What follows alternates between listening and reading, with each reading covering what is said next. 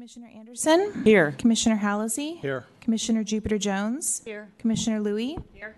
Commissioner Mazzola? Here. Commissioner Wintrob? Commissioner Zwart? Here. The San Francisco Recreation and Park Commission acknowledges that we occupy the unceded ancestral homeland of the Ramaytush Ohlone peoples, who are the original inhabitants of the San Francisco Peninsula. We honor the Ramaytush Ohlone peoples for their enduring commitment to Mother Earth. As the indigenous protectors of this land and in accordance with their traditions, the Ramaytush Ohlone have never ceded, lost, nor forgotten their responsibilities as the caretakers of this place, as well as for all peoples who reside in their traditional territory. As stewards of parkland, we recognize our duty to honor the Ohlone through thoughtful and informed preservation and interpretation of ancestral land. As uninvited guests, we affirm their sovereign rights as First Peoples and wish to pay our respects to the ancestors, elders, and relatives of the Ramaytush community. Good morning and welcome to the Recreation and Park Commission meeting of September 21st, 2023. This meeting is being held in hybrid format, with the meeting occurring in person in City Hall, room 416, with options to join and provide public comment both in person and remotely. We ask that you please turn off electronic devices and take any secondary conversations outside in order for the meeting to proceed as efficiently as possible. We ask listeners to turn down your televisions and or computers while listening on the phone. We ask for your patience if we experience any technical issues. Public comment will be available for each item on the agenda. Unless otherwise announced by the president, each person will have 2 minutes for public comment on each item. For each item, the commission will take public comment first from people attending the meeting in person and then from people attending the meeting remotely. If you would like to speak on any item today, we request but do not require you to complete a blue card. For those who would like to join the meeting remotely, you may view the meeting live on SFGov TV or via webinar using the link provided at the top of today's agenda. You may provide public comment remotely via our webinar or via phone by calling 415 655 0001 using today's access code, which is 2661 812 2316, and webinar password 0921. When you hear the agenda item you would like to comment on called, dial star 3 to be added to the queue to speak. You will be lined up in the system in the order you dial star 3. The system will notify you when you are in line and waiting, during which time the system will be silent. All callers will remain on mute until their line is open. Everyone must account for the time delays and speaking discrepancies between live coverage and streaming. Please address your comments to the Commission during public comment on items. In order to allow equal time for all, neither the Commission nor staff will respond to any questions during public comment. The Commission may ask questions of staff after public comment is closed. If there is an item of interest to you that is not on today's agenda and is under the subject matter jurisdiction of the Commission, you may speak under general public comment, and that is item four. And today will also be continued to item 11. Alternatively, you may submit public comment in either of the following ways by emailing recpark.commission at sfgov.org. If you submit public comment via email, it will be included in the legislative file as part of the matter. Written comments may also be sent via the U.S. Postal Service to San Francisco Recreation and Park Commission, 501 Stanyan Street, San Francisco, California, 94117. The following are short announcements for those of you joining us in person today. If the fire alarms activate, you must evacuate the building in an orderly fashion using any exit. Please note that elevators will immediately return to the first floor and are not available for use. If you need assistance out of the building, please make your way to the closest area of refuge, which is directly across the hall in the men's restroom. Inside the restroom is a speaker box. Press it, and City Hall security will answer. Let them know your location, and they will assist you. Please note that this commission meeting is recorded and will be available for later viewing on sfgovtv.org. Thank you. We are now on item two, the President's Report. Thank you, Ashley. Um, I'm going to reserve most of what I want to say for item six, but I did want to welcome our two newest commissioners, Carrie and Brianna. Welcome. Round of applause. Um, this meeting very much has the notion of endings and beginnings on my mind. Um, possibly the greatest commission president I ever had the pleasure of serving with, well, really the only one I had the pleasure of serving with, Mark Buell, surprised me with a call only last week that he was stepping down. Now, he's moving over to the Airport Commission, so we will still have the pleasure of his service. But I just wanted to honor him as a great leader, a great human being, a great mentor to me. And although I know he's still around and we can still see each other, I am sorely going to miss him from this commission that he has, that he has run so well.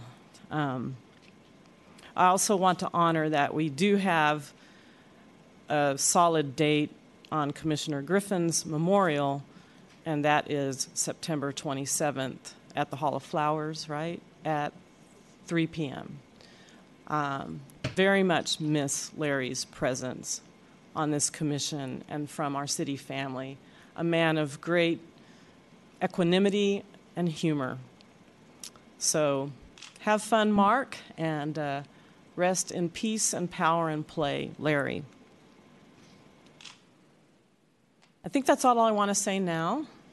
Um, is there anyone who would like to use any time on the president's report to say something? All right, hearing none, let's move on. Ashley. Uh, is there any public comment just on the president's report, item two, in this room? Okay, seeing none, do we have any hands raised on our line?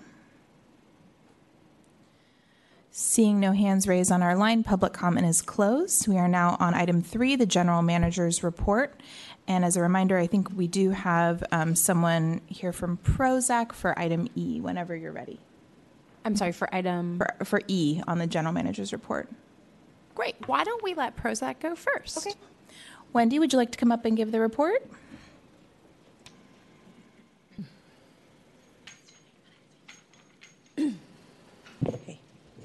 Good morning. I'm Wendy Aragon. I'm the chair of Parks Rec and Open Space Advisory, representing District 1 as well.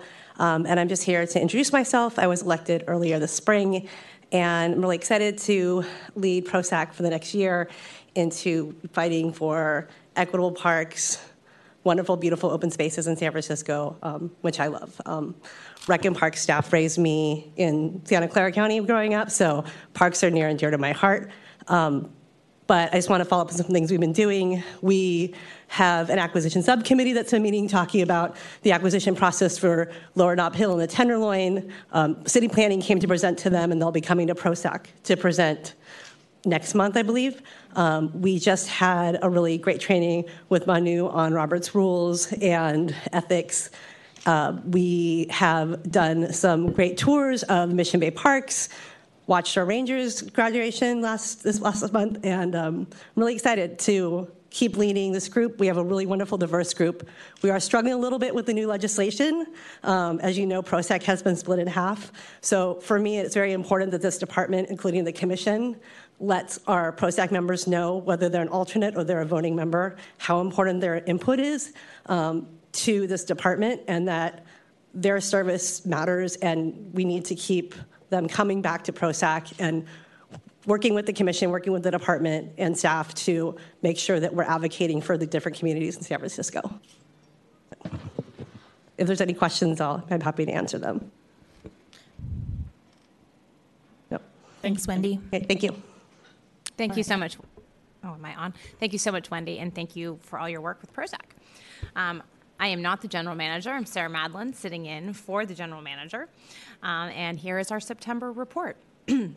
We're excited to announce that last week the Board of Supervisors approved a plan to bring extra ticketed concerts to the polo field the weekend after Outside Lands, as well as three free downtown concerts starting in 2024. This plan will generate between 1.4 and 2.1 million dollars annually for the department as well as provide other benefits to the city like job creation, uh, hotel nights, uh, dollars spent in restaurants, bars, and other small businesses. The permit includes free Muni rides for all concert goers uh, f- to and from the polo fields.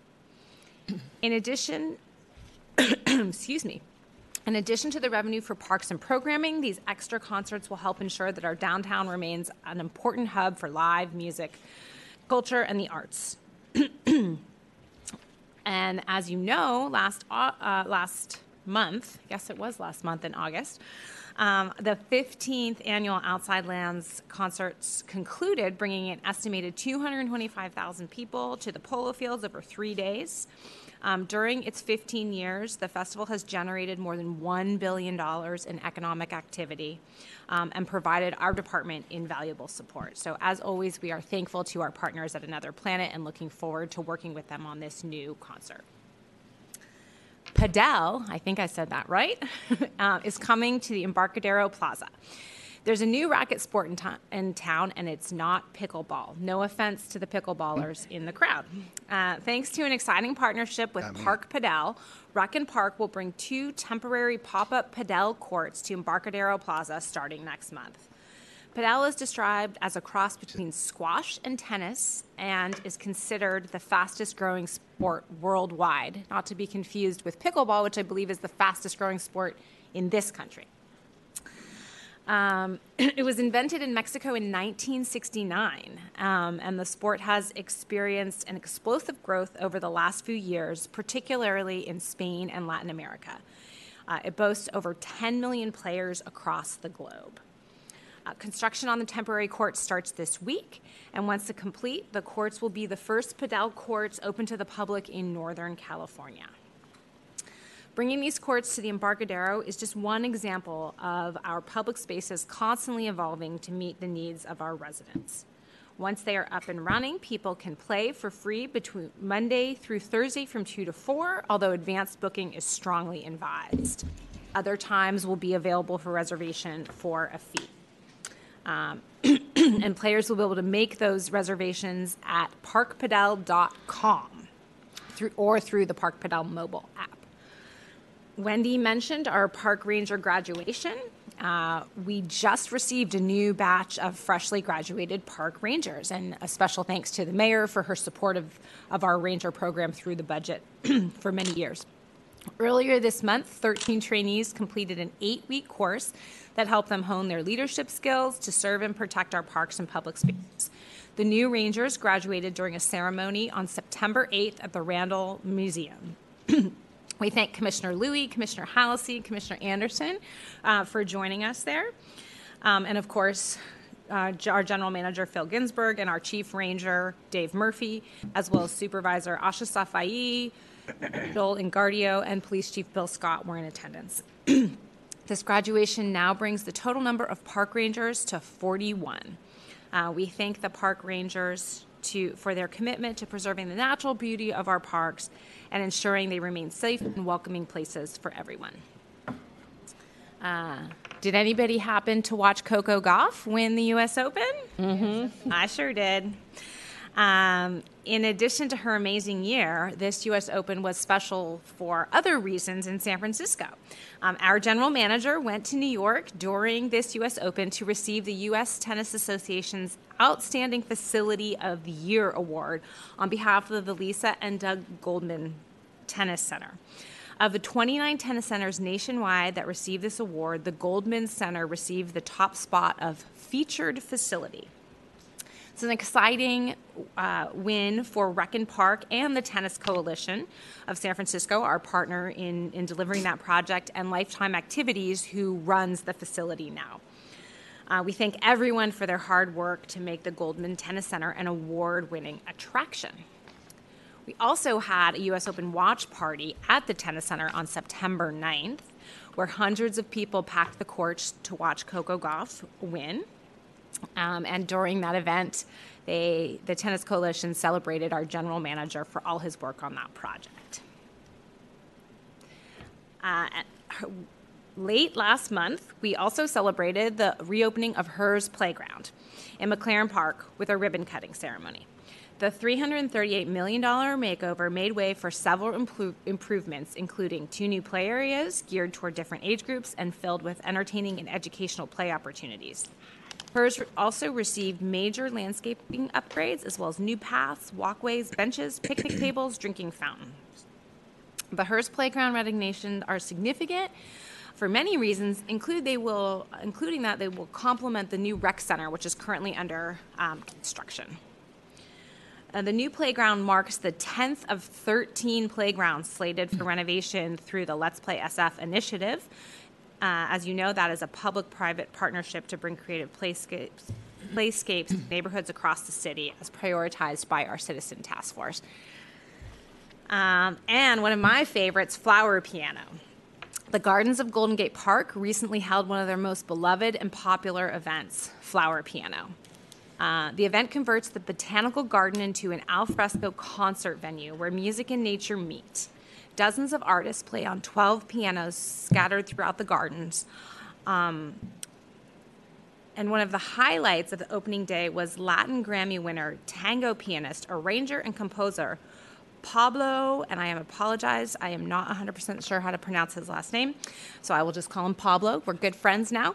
Um, played at the lounge. Um, this year welcomed a record breaking 65,000 visitors across the five days uh, Flower Piano. And the new Flower Piano Lounge, which held more intimate concerts, welcomed over 3,000 guests. Enjoying live music in the parks is the epitome of summer in San Francisco, and this year's Flower Piano was one for the books. As always, we thank our partners, the Gardens of Golden Gate Park and Sunset Piano, for putting on this very, very special event. Fall Giants Academy is next. This summer, the San Francisco Giants Community Fund and Rec Park partnered to launch their first ever baseball and softball academy. I feel like I should probably let Commissioner Jupiter Jones talk about this one. Mm-hmm. After a successful summer academy, the Giants Academy is back for fall starting on September 23rd. The free program lasts eight weeks and provides young players from middle school to high school a challenging curriculum, allowing them to work on their game in preparation for their school season. The Academy will continue this fall on Saturdays at Crocker Amazon Playground from September 23rd to November 4th. There are practices followed by a game. Anyone who is interested in reg- registering uh, can register at academysfrec.leagueapps.com. That's academysfrec.leagueapps.com. That concludes the general manager's report. All right. Thank you, Sarah. Tell Is Phil we miss him. Is there any public comment in room 416 on the general manager's report?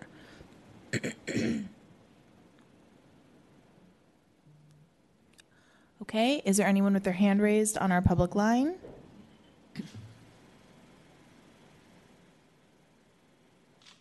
No, okay. Seeing no public comment, public comment is closed. I'm now going to move to general public comment, item four. This is for items that are not on today's agenda. I do have quite a few blue cards. Um, the way we generally handle item four is we do 15 minutes at 15 minutes. Um, I'll check in with the president, and if she elects to go further, we can.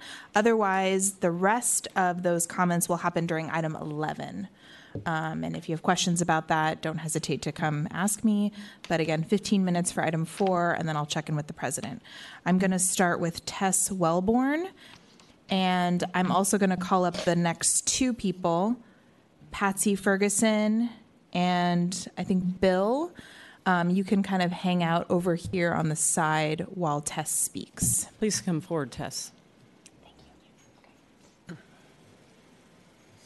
Good morning, Commissioners. Uh, If I could have the overhead, please.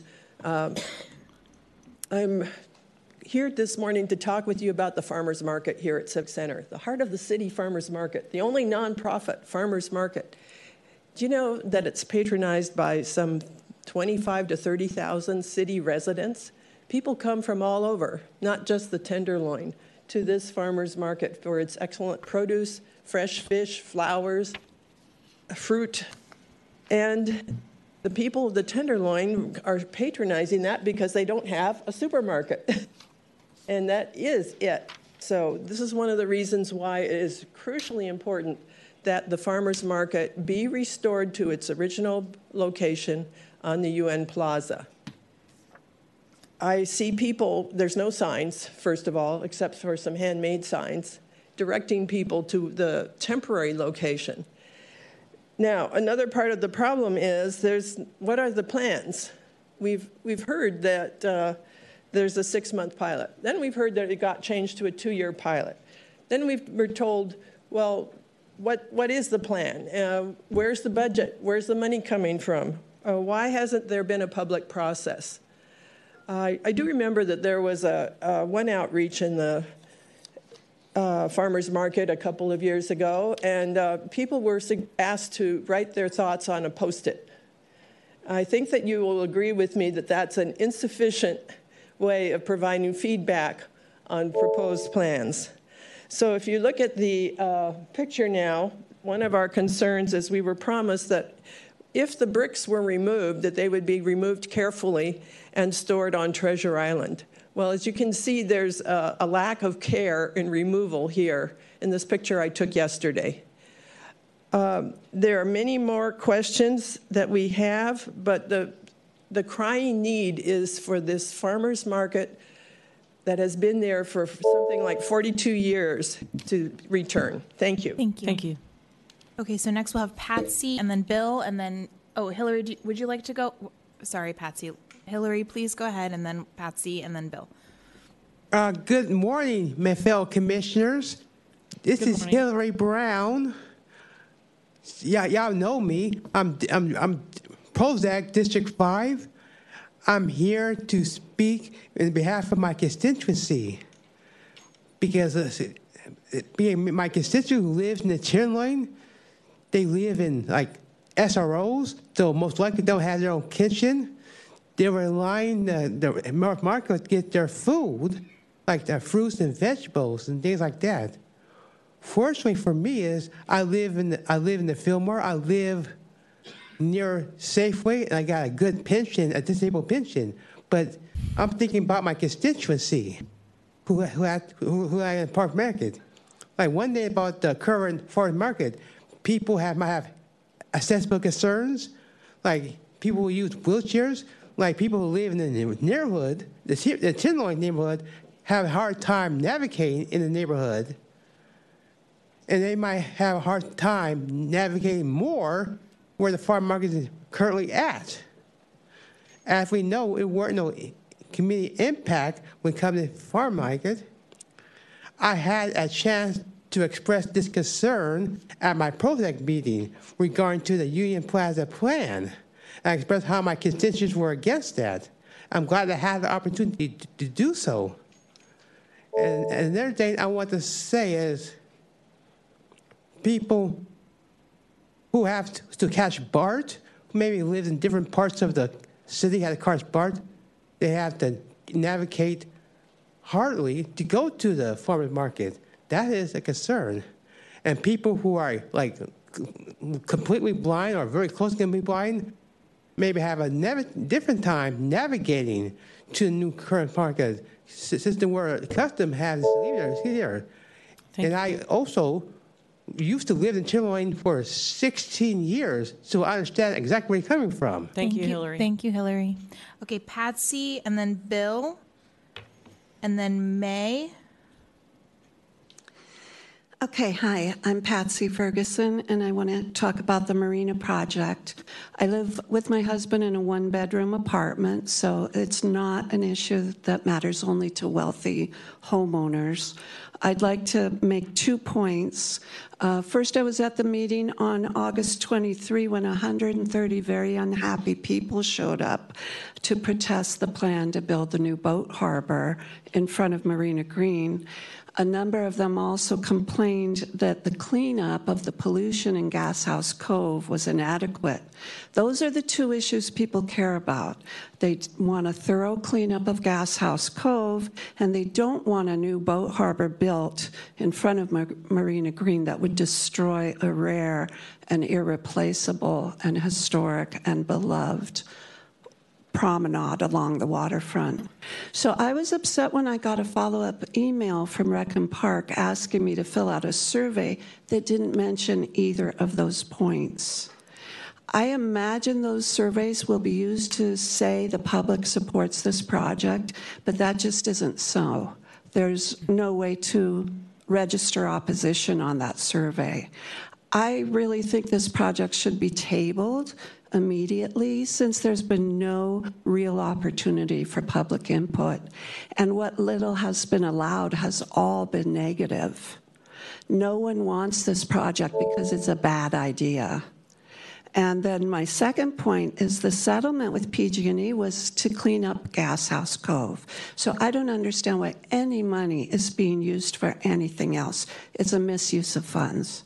That money is not for Rec and Park to spend as they please to provide a new revenue source.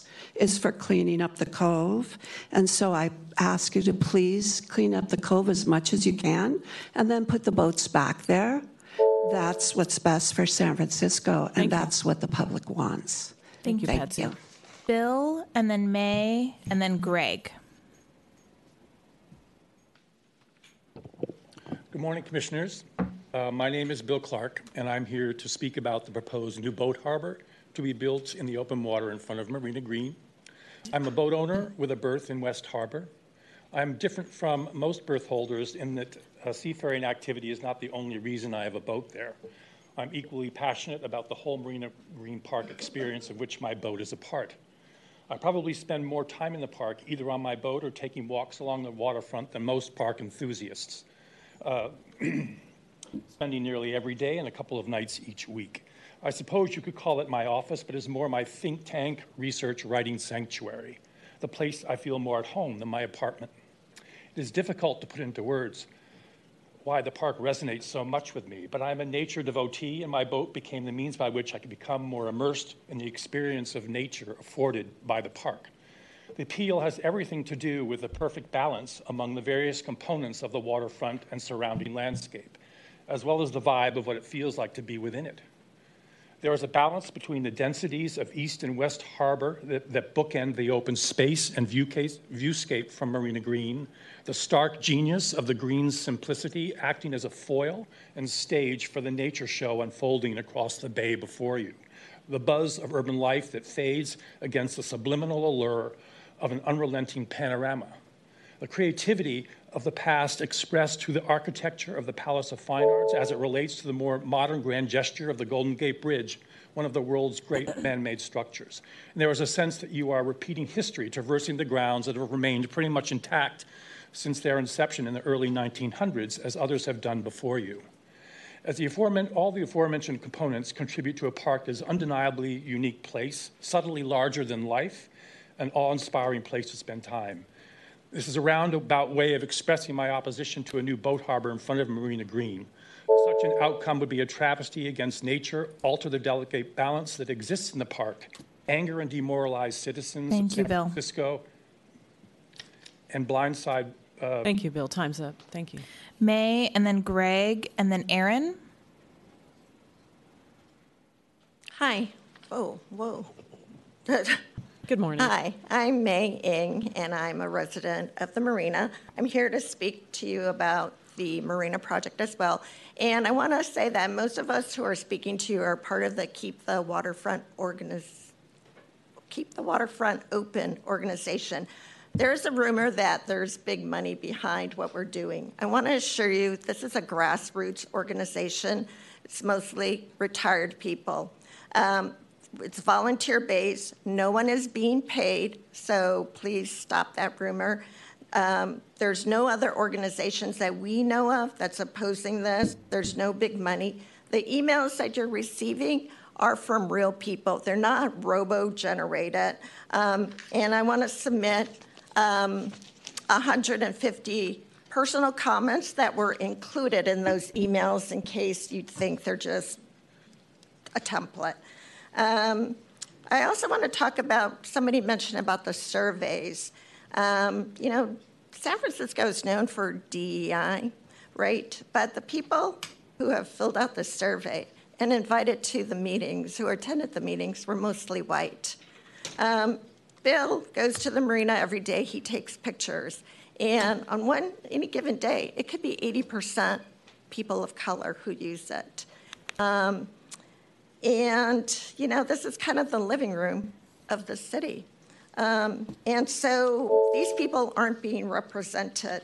So I know that, you know, RPD says that they have limited funds for outreach. In a few weeks, we were able to get over 250 signatures on a petition, and these are the names of all the people who have signed the petition and disagree, oppose this project. Do you mean 2,050? You said 250. Two, sorry, 2,005, over 2,500. Yeah, because that looked like a lot more than 250. Okay, thank you. I have Greg, and then Aaron, and then Hank. Uh, Thank you. Thank you, commissioners, for your time and efforts on this commission. I'm Greg Blaine. I'm a resident of the Marina. With regard to your item next month and your possible vote next month about the Marina Improvement Project, I have a question. Where expanding the West Harbor across the last remaining open water view on the north side will be considered, as a policy-making board rather than a governing board, will your vote be advisory to Rec and Park, or will it be directive? In other words, if you vote against this overwhelmingly unpopular plan, is Rec and Park required to comply? Or can it take your vote under advisement and proceed with the plan anyway? That's my question. Thank you.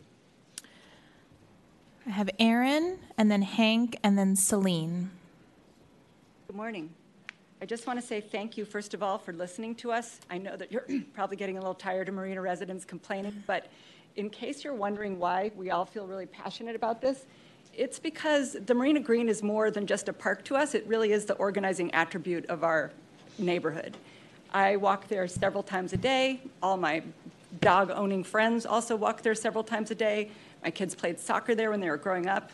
And we all spent all of our time recreating on that area. And the view is great, but this isn't a view situation for me or for most of the people that live in the marina. There's probably only 40 houses that it might affect.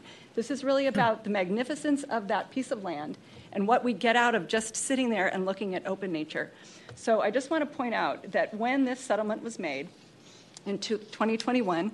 This is a press release from the city attorney's office, and it explicitly says the cleanup of the site will allow San Francisco Recreation and Park Department to design and implement a project to improve the small craft harbor, including replacing failing docks in the East Harbor. Three months later, a settlement was negotiated by Phil Ginsburg, I presume, that was completely different than that directive, and I don't understand why. Nobody wants this, and I know, actually, I do understand why. It's all about the dredging. It's all about the dredging that happens every year, and I would imagine that's a big line item for your budget. But that is not what this lawsuit was about, and it's not serving the rest of the public. So I just want to say that as the mother of two 20 somethings, they will never afford a home, let alone a boat. So I don't really know what this project is serving. Thank you. Thank you. President Anderson, we're at one minute. Yeah, why Uh, don't we move on to the next? item? Okay, so for the remaining uh, individuals who'd like to speak, we're going to be moving on to the next item, but public comment, general public comment will happen during item 11. So whether you filled a blue ca- card out or you didn't, you still have an opportunity to speak during item 11. Okay. So uh, we are now on item five, the consent calendar. Um, Is there anyone who would like to take anything off of consent today?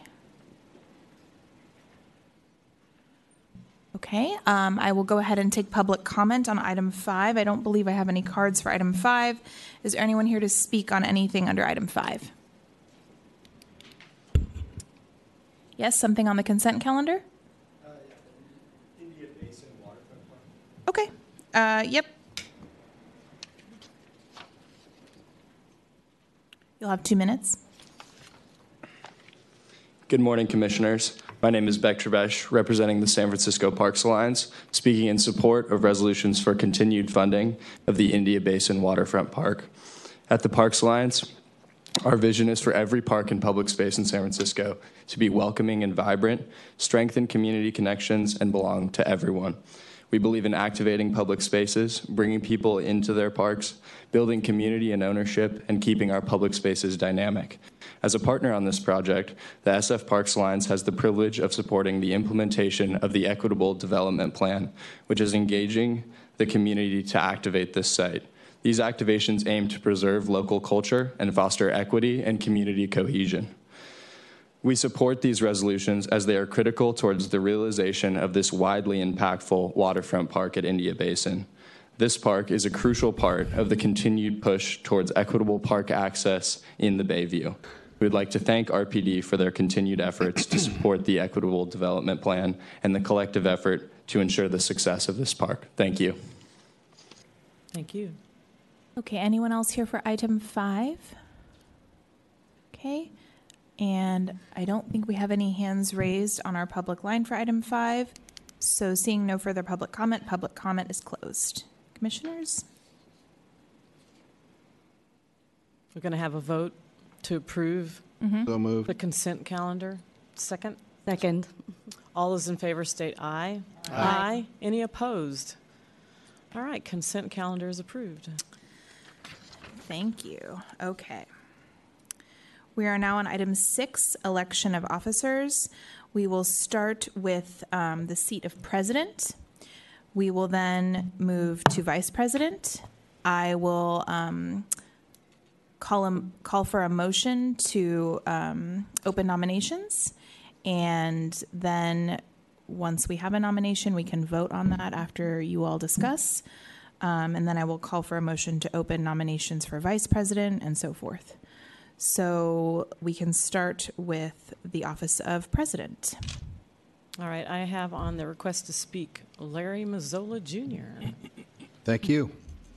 Um, I would like the privilege to nominate somebody today that loves parks, that has been fighting for parks and will continue to fight for parks, that understands labor and the people that maintain the parks, and has, that has been mentored under Mark Buell for the last so many years. So it is my privilege today to nominate Kat Anderson for president. Thank you, Larry. Then I have Joe Hallisey. I would like to second that nomination. Uh, Chris Pollock, the historian for the Recreation and Park Department, um, has said that since 1900, when the Park and Rec Commission moved under the banner of the City and County of San Francisco, there have only been three female presidents in 123 years.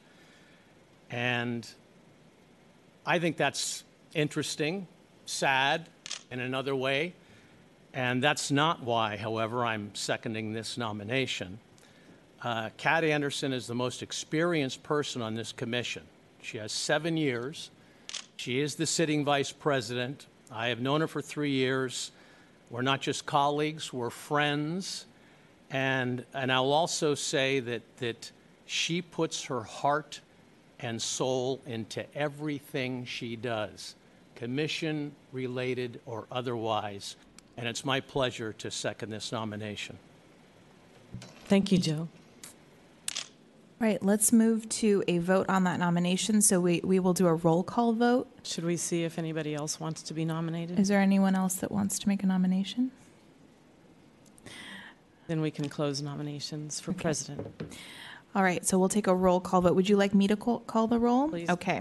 On the motion to um, elect Kat Anderson, president of the commission, Commissioner Hallisey, Yes. Commissioner Jupiter Jones, Yes. Commissioner Louie, Yes. Commissioner Mazzola, Yes. Commissioner Wintroub, Yes. Commissioner Zwart, and Commissioner Anderson. Okay. Yes. Congratulations. Would you like to say anything before we move on? I would, and I'm a little bit nervous. I made some notes. I don't want to forget anybody. First of all, I just want to say thank you. I want to say thank you to our mayor, Mayor London Breed, my friend, our friend, and our greatest what does Phil say? Park champion in chief. Mayor, none of us would be here, literally, without you. And it is a pleasure to serve you because I know how much you love our great city and our parks and the investment that you've made, especially in children, youth, and families, and in all of us. Thank you from the bottom of my heart for the honor of serving you and the citizens of San Francisco, the residents of San Francisco. And I want to mention our non human furry friends there, too.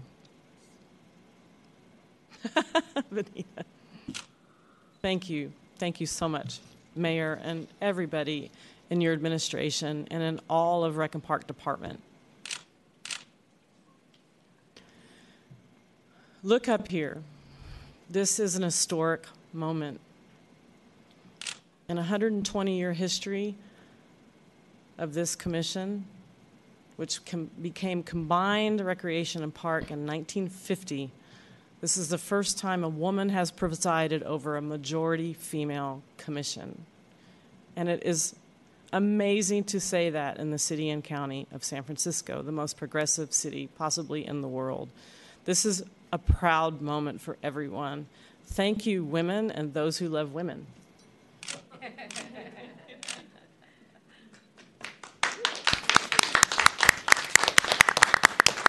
and from my standpoint, the leadership of the department is majority female.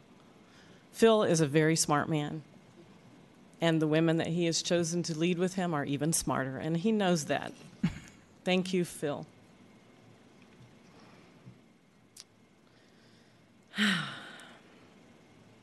I want to thank Ashley Summers here and her predecessor, Margaret MacArthur, who have served this commission with incredible ethics, care, and love.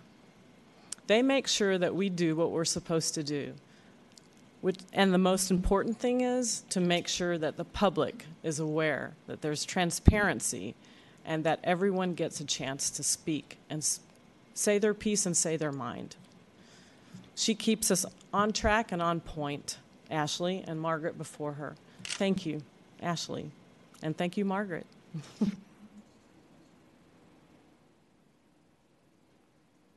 we have learned a lot about ourselves on this commission, and more importantly, about the people who live in this city. We've learned a lot about communication and I am proud of what we do to reach out to the community. I know it's imperfect, but you know what? Do you know how hard it is to reach out to people when folks don't want to look at stuff that reaches their mailbox, don't want to look at things that get hung on their doorknobs, don't want to read emails, uh, might not have time to see a flyer, uh, you know, just it just goes on and on and on. It, you know, we, we try everything. We've got social media going. We we try everything. It's really, really, really hard to reach out to 900,000 people, and our department does a heck of a job. Is it perfect? No, but there are procedures that have been developed over time, and we follow them. We really do. We listen, and especially out of what's been happening with Indi- India Basin and the stakeholders there. We've learned to listen with eyes and ears open in ways that maybe have recently been opened in, in ways that they should have, and that is right and good. And I see Jackie out there, and she's a part of that. And I just, I want to thank you for that. The changes that have occurred, especially out of our India Basin experience, have been transformative for the city, for that community, and for me personally.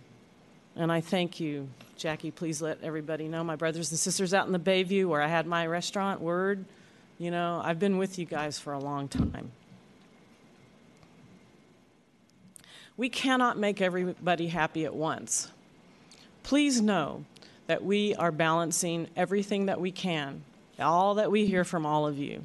And that is very, very important to me, and I know it's important to everybody on this commission. And then at some point, we have to make a judgment call and it's painful when we cannot make everybody happy. We know that, but know that we are doing our best.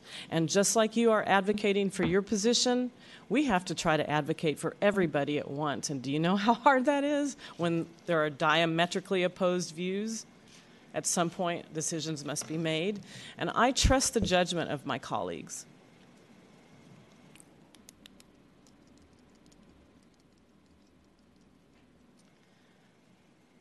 This has been an amazing experience in my personal life since Saturday. I have dealt with the, the nervous breakdown of a dear friend. I had to go down to LA, finding out that my best friend and family member has cancer, and also celebrated the marriage of people in their 60s just to prove that love conquers all. This has been an amazing time in my life, and I just want to express gratitude for everything that life brings, every experience that deepens one's understanding and compassion.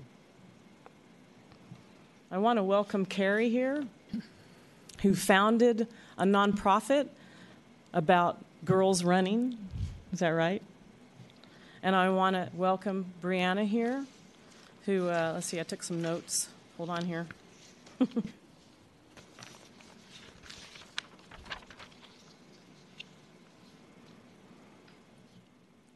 Carrie is also a vineyard partner, which could, be very interesting for us when we have a party. And, and Brianna is a senior director at Microsoft, a very busy person who has also been president of the Commission on the Status of Women. So you must be really celebrating this moment with me.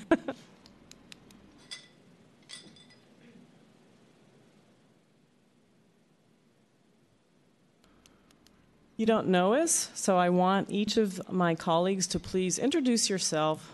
Tell us a little bit about yourself, give it 30 seconds, and then tell us what is your favorite park or space in our system. Larry, would you please start? he didn't know I was going to do this. Introduce myself? Yeah, tell us a little bit about yourself. You know, uh, tell us a secret. We know about the union stuff. Tell us. You don't want to hear my secret. um, Larry Mazzola. I'm the business manager of the Plumbers Union, Local 38 in San Francisco. I'm also the president of the San Francisco Building Trades. I have many favorite parks, most of them in the Sunset District, where I grew up, right outside of the Sunset District, over on Sloat Boulevard. Um, the mo- park I played in the most was Rolf Nickel Park, or Nicole, Ralph Nickel Park, I think, on Eucalyptus. Um, so that's probably my favorite park. It's probably the most unknown one, too. But that's right down the street from my parents' house where I grew up. So Thank, Thank you. you. And some people also call him Tiger. All right. Annie. Hi, I'm Annie Jupiter Jones. I'm proud to be born and raised in San Francisco, where I still live in my home mission district. I have three daughters that I've raised in this district. Um, my day job is I, I'm a community arts administrator, and um, I'm a girls' baseball advocate, which you'll hear a lot about. Um, my favorite park, or the park we spend the most time in, is Crocker Amazon and mostly because it's home to the world famous national champion Bay Sox girls baseball program. Thank you, Annie. Vanita. Um, Vanita Louie here. Um, it's my uh, un- unmute you. I You're good. unmuted you. Yes. Yeah. I'm Vanita Louie. Uh, this is my second year on the commission. Um, native of San Francisco. Um, there isn't a day that I don't go to Golden Gate Park. I spend um, time 4.30 to 5 o'clock you can find me on the grounds of the valley of the conservatory of flowers um, since the closure of um, jfk promenade it has been a jewel a gem that everybody is out there enjoying when you've had a really crappy day uh, or you've had a good day, that is a, a, a really sacred spot to be. One of my other favorite parks is, of course, Francisco Park, because that is the um, the residents of Russian Hill really wanted that reservoir to be rebirthed and rebuilt. When, when, the residents invest in philanthropy money of $27 million, that says a resounding um, voice that they really want a beautiful park there. Um, and they raised the money and they built that wonderful park for dogs and for people. And want to congratulate you, President Kat. And I want to welcome um, our new sisters here, uh, Carrie and Brianna. And um, that's it for now. Thank you. Joe? Like Commissioner Jupiter Jones, Commissioner Mazzola, and Commissioner Louie, I am also a San Francisco native. I'm a product of the pools and fields and gyms and playgrounds of San Francisco. Um, I'll mention two parks in particular. Uh, I grew up in the Ingleside Ocean View neighborhood, and most of my time as a kid was at Minnie Lovie Park. And now I'm two blocks from Golden Gate Park. I live in the inner Sunset, and uh, I love to run, run there three or four days a week. And um, I think all of us will say we love all the parks, but those are just uh, two of my favorites. Thank you, Joe. Do you want to go, Carrie? Would you like to introduce yourself? Sure. Um, well, I'm really honored to be here and to be joining the commission. Thank you. And it'll be great to serve under you, um, to serve you.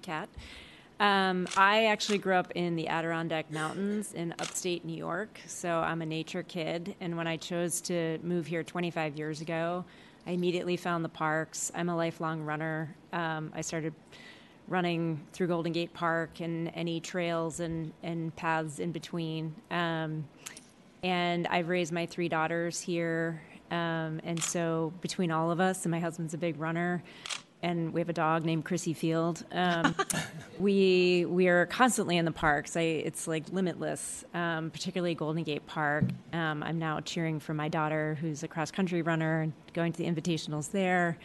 I'm a terrible tennis player. Have been a lifelong t- terrible tennis player, but I'm getting better because I take the clinics at Goldman, the Goldman Center.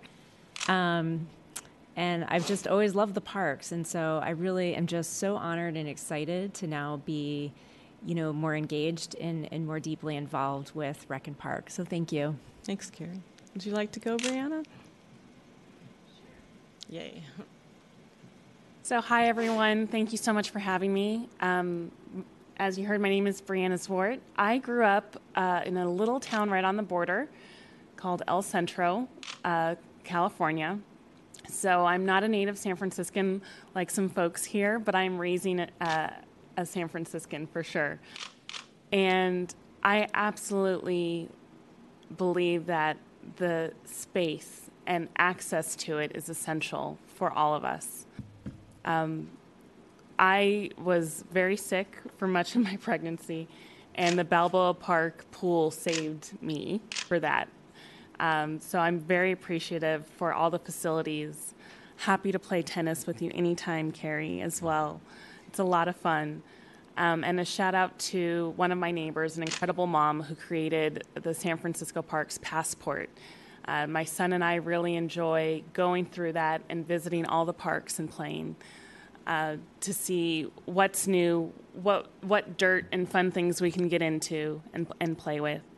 Um, my husband is an avid biker and has taken up fly fishing because at Golden Gate Park there's an anglers club and casting ponds. So, what I love about this city is you never know what you can get into or where it can go, but there's treasures around every corner, and I'm committed to making sure that those treasures are uh, equitable, accessible, and for all. And I'm humbled and honored to, to be here and to continue service for this great city and county. And thank you for your leadership, President Anderson. Thank you, Brianna. Hi, everybody. I'm Kat Stewart Anderson. I want to mention my proud, proud Scottish heritage. Um, I'm a native Californian, fifth generation on my mother's side, and a Southerner on my dad's side. My dad's family helped settle this country, starting in Virginia. I'm very proud of that. I'm very proud of being a native daughter of California on the other side.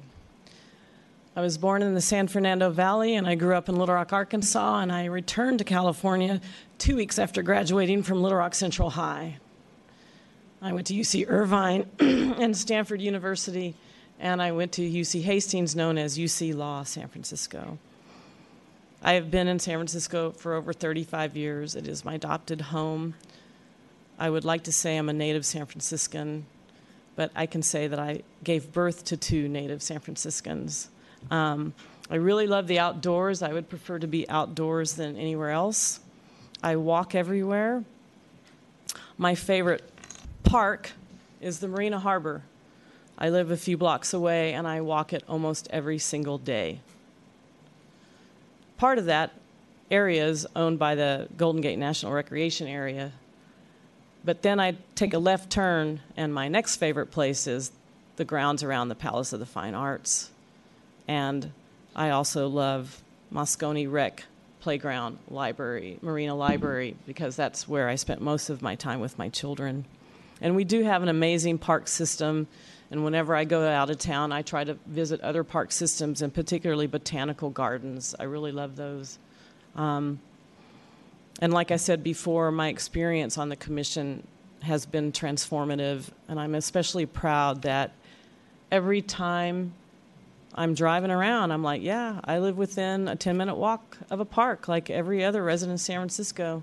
And I drive by about a zillion of them before I even get to City Hall, and I'm so proud of, of the work that we're doing.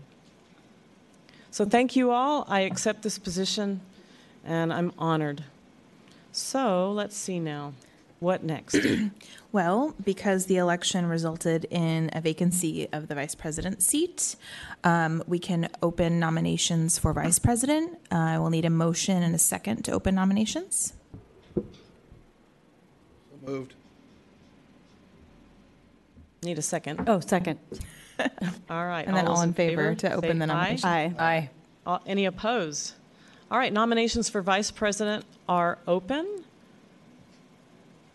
Yes, but I'm gonna, you're gonna, after Annie, I'm gonna go Annie and then Vanita. Does that work oh.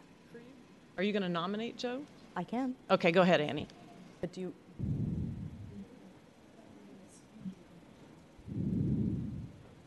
Okay, let Vanita go first.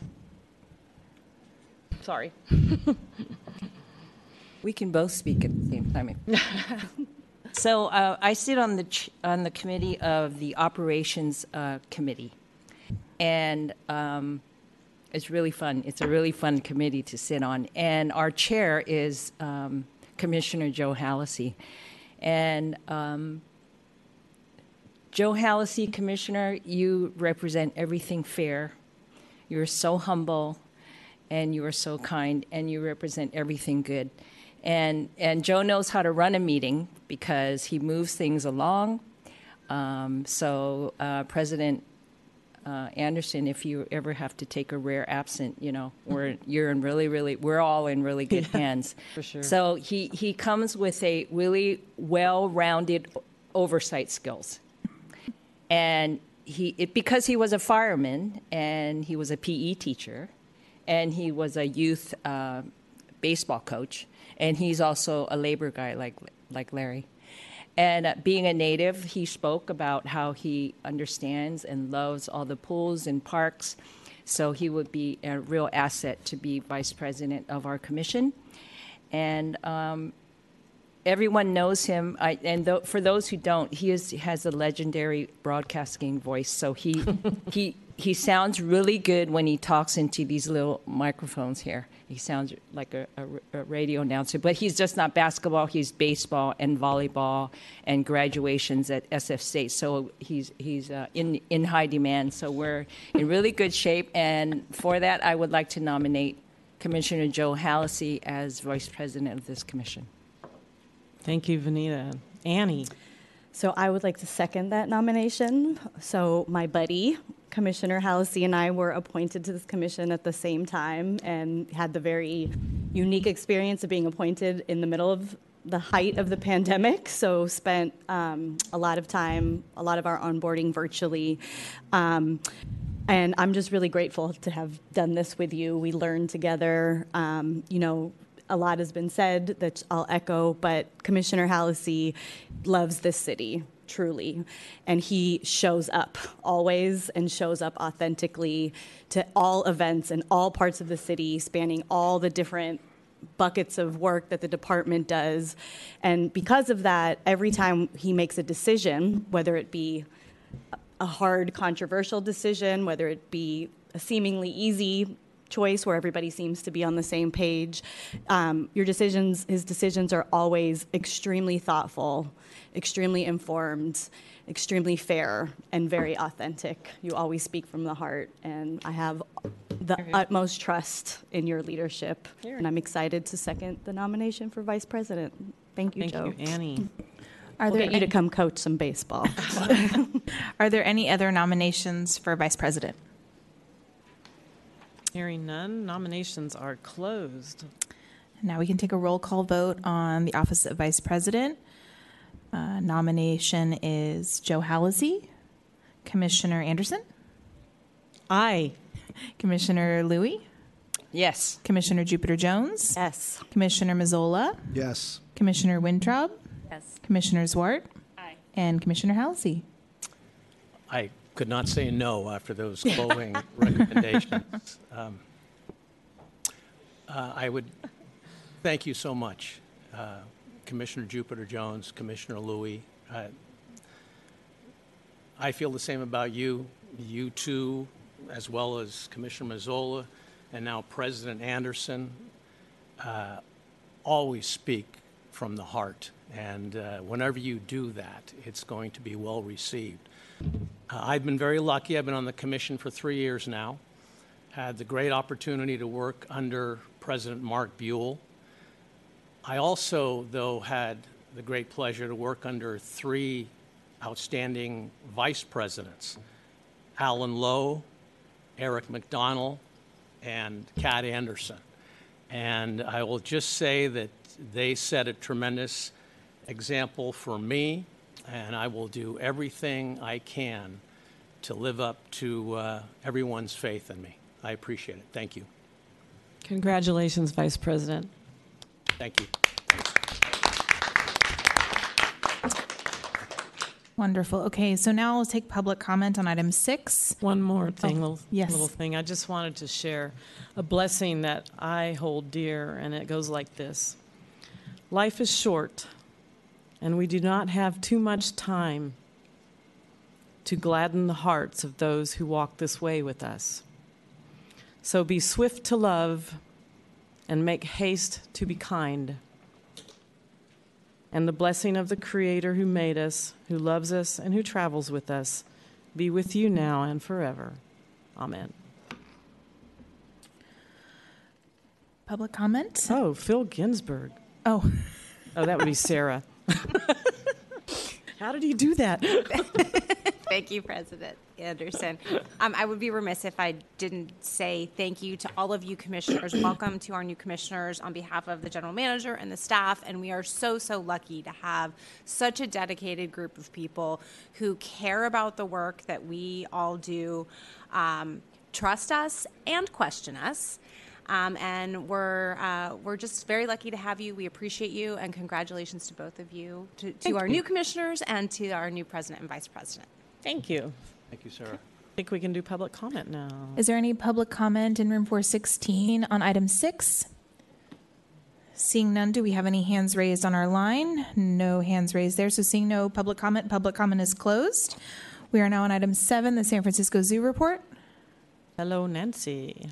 Welcome. Hello, President Anderson. I like the sound of that. Okay.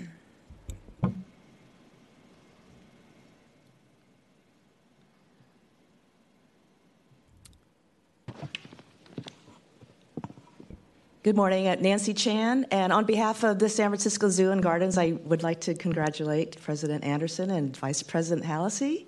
Um, be, to be a great run from uh, you. You guys know us so well, um, and also I'd like to welcome our new commissioners. If you'd like to come out to the zoo, let us know, and anybody else for that matter. Um, here is our most recent report. Over Labor Day weekend, we opened the first portion of the Littman Family Madagascar Center, a new animal area devoted to Malagasy wildlife and one of the world's biggest biodiversity hotspots. As part of the first, fi- uh, first phase opening, we introduced our female fossa to her new habitat, which is a multi level habitat and where you can see this apex predator that is related to the mongoose but similar to a small cougar. Fossas are an endangered species threatened by habitat loss. The lower level of the area was also reopened after being closed for construction, allowing a greater visitor flow into a high trafficked area.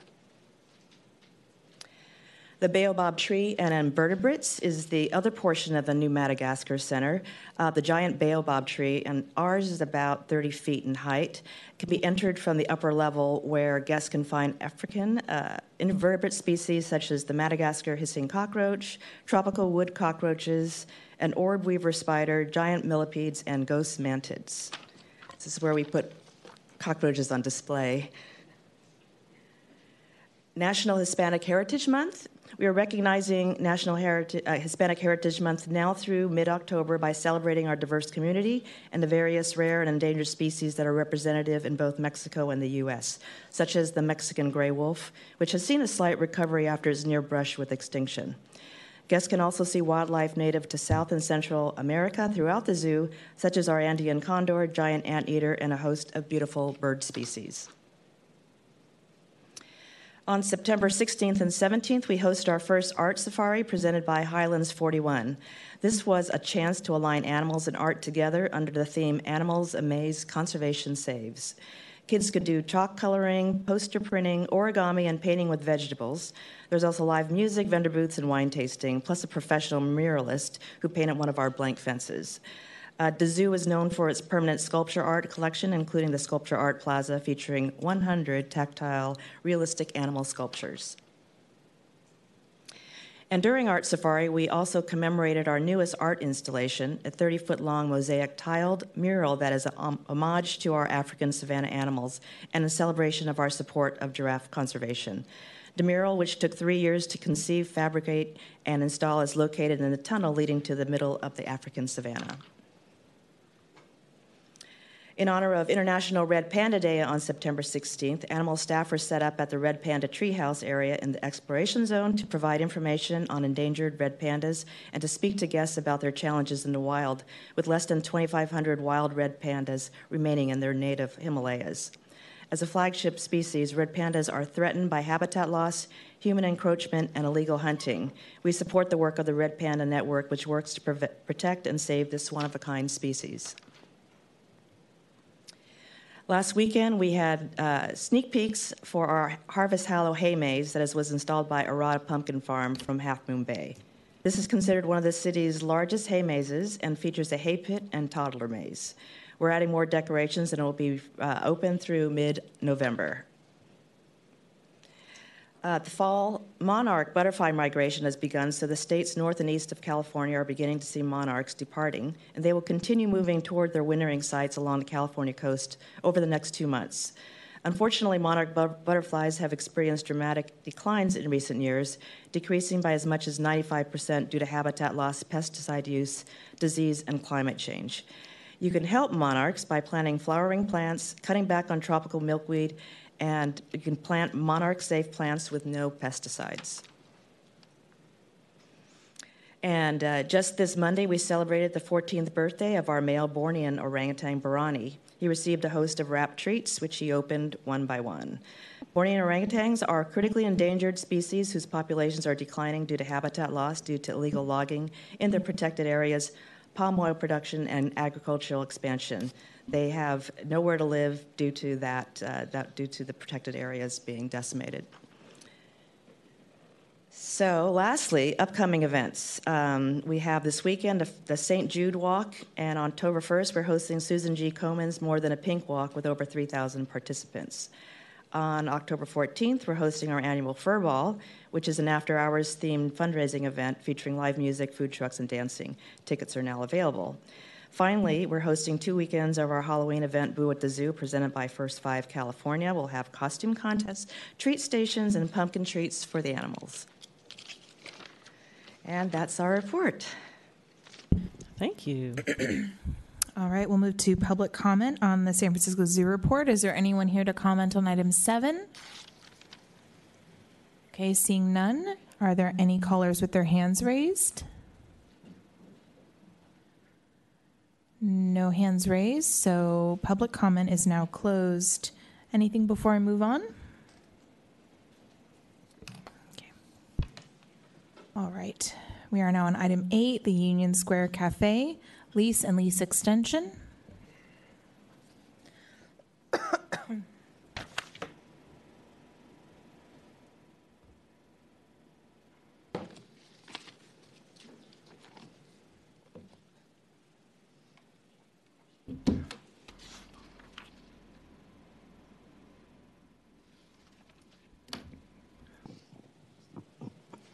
Um, good morning. Uh, good morning, President Anderson, Vice President Hallisey, um, and welcome to our new commissioners. Um, and thank, thank, you for all of our commissioners uh, for your service uh, to this commission. Uh, my name is Neil Patel. I'm also relatively new to the department. Uh, I started in February in the property management team. Uh, property management, we manage, kind of establish and manage our long-term leases um, with a variety of vendors to operate things such as our golf courses, the Japanese tea garden, um, and various other things that we don't do in-house. Um, I have the pleasure of serving um, under uh, Deputy Director Dana Ketchum, who manages permits, uh, reservations, and property. Um, she is not able to be here today. Uh, her daughter is getting married this weekend, so she's a, a very busy mother right now. Um, today, I'm really, really excited and pleased to bring to you um, our lease agreement for our Union Square cafes. Um, the agenda item today is to discuss and take possible action to authorize uh, the department to enter a leasing agreement with Tyler Florence, um, also known as the Greater Organization, um, for the purpose of operating two kiosks concessions um, on Union Square Plaza. Um, you have attached in your packet a term sheet dated August 29th, um, and uh, your action would allow us to develop a lease for a period up to three years with two potential three year extensions um, based on the terms established on the term sheet. Um, a little bit of overview here. Uh, Union Square is one of our parks in our system. Um, and um, what the, the lease that we're presenting to you today um, is the conclusion of a five month long um, RFP process. Um, it was a competitive process. Um, and I'll go a little bit more into kind of the history there. Um, it would activate two currently vacant spaces, um, and um, if we are approved, operations um, in the cafe spaces would begin within 30 days of, uh, 30 days of lease execution. Um, we have a long history of, of cafe operators here. you may remember Rulli's operating in the space, and then Baccarella's uh, for several years. during the pandemic, they ceased operation, and uh, we brought in McCall's um, who's primarily a catering company, to um, kind of operate it to help us keep the activity there and the lights on um, on a month-to-month basis. Um, but they uh, decided that it was no longer in their interest to continue operation there, um, and so we wanted to bring a long-term tenant um, now that the kind of some of the uncertainties around the pandemic are over, and bring some new life back into this space. Um, a little bit about Union Square. It is a 2.6 acre park. It was established in 1850, um, and it has undergone several renovations over the years. Um, it used to be more kind of grass and tree like, and now it's primarily a plaza. Um, there are some green spaces on the north and south ends, um, and um, as you can see in this kind of image, there are cafe spaces on the east and the west ends. the Dewey Monument rises in the middle, and uh, there's also a stage that's kind of tucked there that can accommodate a full-size symphony. Um, I will talk a little bit about these premises in greater detail, um, but there are, uh, I think, important thing to know is that there are several buildings here that we're we're discussing um, and that we would like to activate. Um, the property has uh, two different. We organize it into the east complex and the west complex. Um, they all include cafes, um, outdoor veranda seating, as well as storage. Uh, the East Complex, this borders Stockton Street, and um, this has been vacant for some time now. Uh, you can see a, a lovely manicured um, outdoor uh, patio area, um, and the, the, cafe is, is in there. There's a limited uh, seating inside of the cafe, perhaps you know eight to ten tables, um, but more seating outside. Uh, the West Complex um, was was in operation up until last month, um, and this borders Powell Street. Uh, it's, it's, a very open concept. Um, there is no seating inside, but uh, just seating on the outside in that plaza area. Um, and this, this served uh, as a great cafe space for, for many years. Uh, this is also adjacent to that space on uh, Powell Street. Um, this used to be a ticket booth. You can kind of get the, the, the day of last minute theater and entertainment seats. Um, I think when a lot of that activity went online many years ago.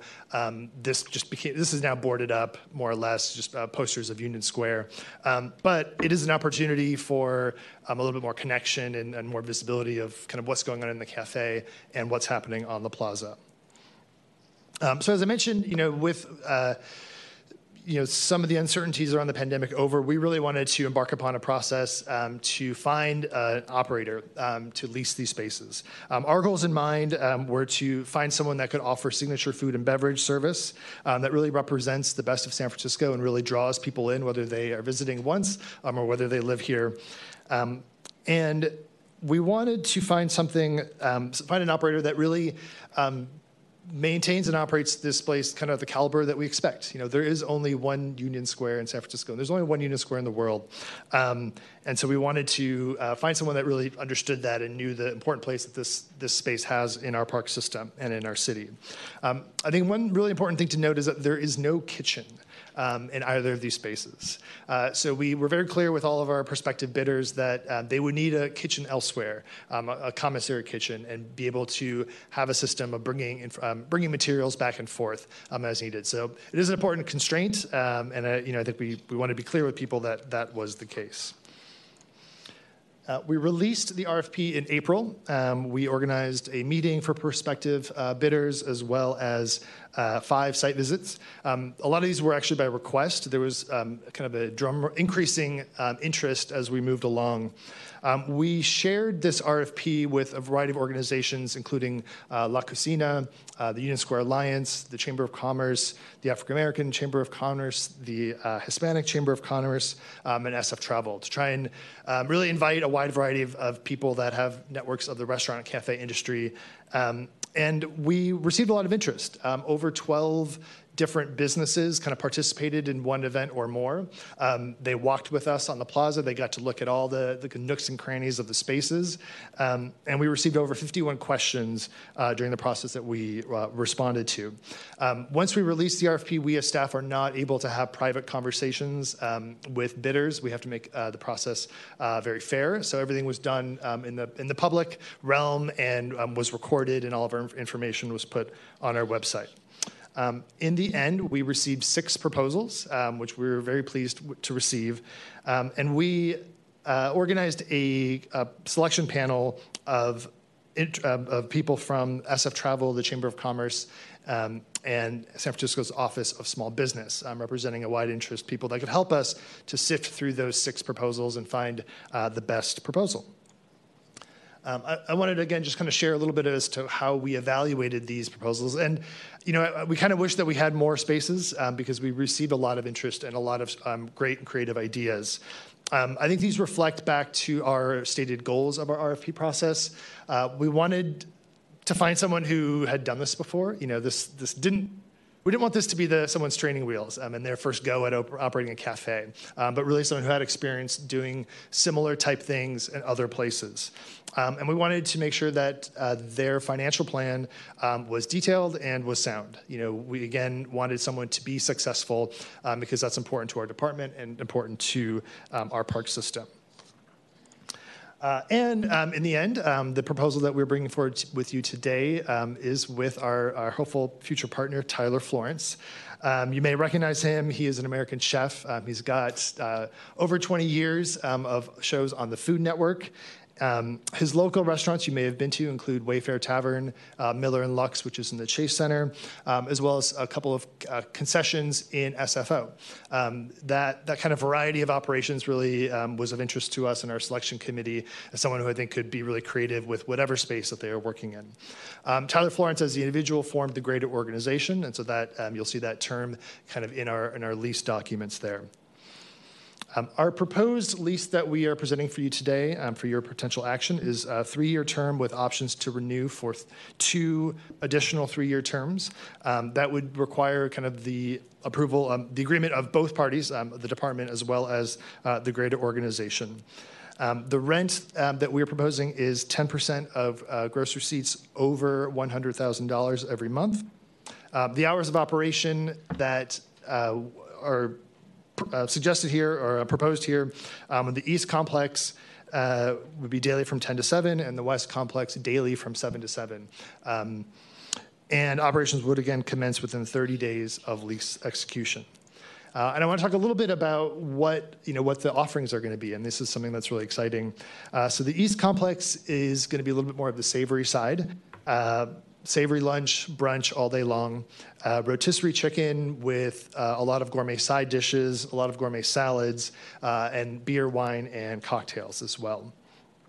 Uh, the West Complex, which is uh, again that side along Powell Street, uh, would be a bit more of the sweet and breakfast oriented option. Um, coffee, tea, breakfast sandwiches. Uh, this is an image of um, the uh, executive pastry chef Carla Mara, who I had the pleasure of meeting. Um, she's got a great Instagram account. I highly suggest you take a look at it. Um, I'm really excited to uh, have a space to showcase a lot of her pastries and desserts um, in this space. Um, you know, when you look at the East and the West complexes together, um, I think we were really excited by this proposal of something that could serve for a long period of time um, and serve people who are looking for something, whether it be a full meal or something sweet to, to nibble on. Uh, so the tenant will operate within uh, the designated indoor and outdoor spaces. Um, and we are including in our potential lease uh, the waiving of um, permit fees for up to three activations on an annual basis. Uh, the Tyler Florence team is very interested in you know, helping to activate the space. It's a priority of the city to bring more people downtown, um, and there's a lot of enthusiasm on their part to be a partner in that and bring some of their food and beverages out into the plaza, partnering with local organizations.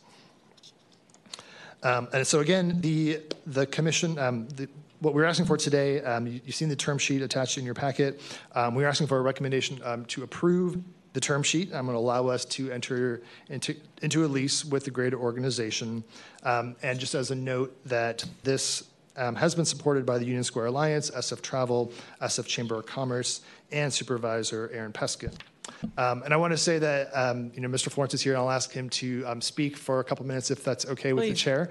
Um, I, have spent many hours with him um, on the square, looking at all the spaces, hearing about his ideas um, with many of his executive chefs and his team and I think that there is there is no one else. Um, there's a lot of enthusiasm um, that I've that I've heard for for the space, um, for this project, um, and for the city. And I'm really pleased uh, for you all to get to meet him. So thank you, um, please, Chef Tyler, please. Thank you very much. I really really appreciate it. Um, President Anderson, Vice President Hallisey, uh, Commissioners, it's an absolute pleasure uh, to get to usher in this proposal for what we feel is going to be a new era of um, not only dining, but just sort of confidence in the city of San Francisco. Um, we're very excited about this opportunity, and I really want to thank uh, the Rex and the Park um, uh, Commission. Also, I want to thank um, Mayor Breed uh, for being a real advocate and part of this whole uh, opportunity to uh, take what is um, such a, a, prime piece of real estate and a very visible part of San Francisco and plug it back in and turn the lights on in a way that's going to feel very inclusive for everyone in the city of San Francisco. It'll be a place that the city uh, will um, uh, brag about and it'll be something that the world will pay attention to. Uh, so we thank you for this opportunity. Uh, you're not going to find harder working partners.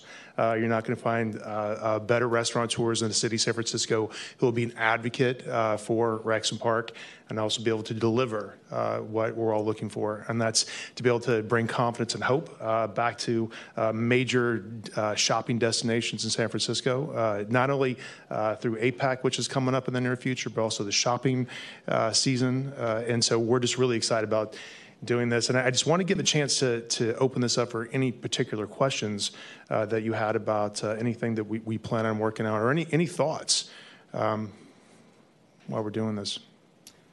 Thank you. Who wants to go first? Uh, thank you. Sorry to keep you waiting. oh, no problem. Yeah. to speak, you know. So we we want to thank you for, you know, we grew up. I grew up watching, you know, the Food Network. You usually see me in flannel, yeah, flannel pants. But I watched, you know, the, watching. We watched you grow up. Oh, thank you. So thank you for um, giving us another reason to come downtown as you occupy this wonderful open space. It is the living room downtown of San Francisco. We already, uh, when I get delayed at the airport, you find me at the TF Rotisserie, and so I'm very familiar with your food. And we've all gone to Wayfare Tavern, right? Uh, so we want to we want to thank you uh, for for making this investment in San Francisco. Well, it's a, our absolute pleasure, and uh, it, has been a, a, team of people that have been working on this from many different organizations, uh, including um, Rodriguez uh, with Union Square Alliance. I definitely want to thank her uh, for bringing this up to my attention in the first place. Uh, she came to uh, Miller and Lux during the last basketball season, and I got a chance to sort of meet her at a, randomly at a table, and she said, "We have to get you into Union Square." So she let us know that the RFP would be available and I don't think we were first in line. I think we were, but we you know put together uh, what we felt like a really compelling uh, opportunity for the city just to realize its opportunity. And and so thank you so much uh, for this opportunity for us, and uh, we look forward to just knocking it out of the park. So thank you. Thank you, Joe. Yes, actually, Neil, a couple of questions for you. Uh, just to confirm, the 10 percent of revenue above 100,000 per month, the rent, that's that's gross receipts, right? It's Correct. not net receipts, so it's gross. Correct. Okay. And provided that everything goes well today, is there an anticipated opening? Um, so we would we are in lease negotiations currently right now. Um, there is a lot of interest in opening before the APEC conference um, which is which is in November. Um, I think early November. Um, so we're hustling uh, to try and get someone in um, to, to try and make this happen um, as quickly as possible. Yeah, I might also add that the Union Square ice skating rink is opening November 1st. That's correct. And will run t- through the middle of January as well, which I think will be a boon for the those cafes. Absolutely. And uh, Tyler, thank you for coming in today. I, the, I, I know the history, your history. The Wayfare is super successful.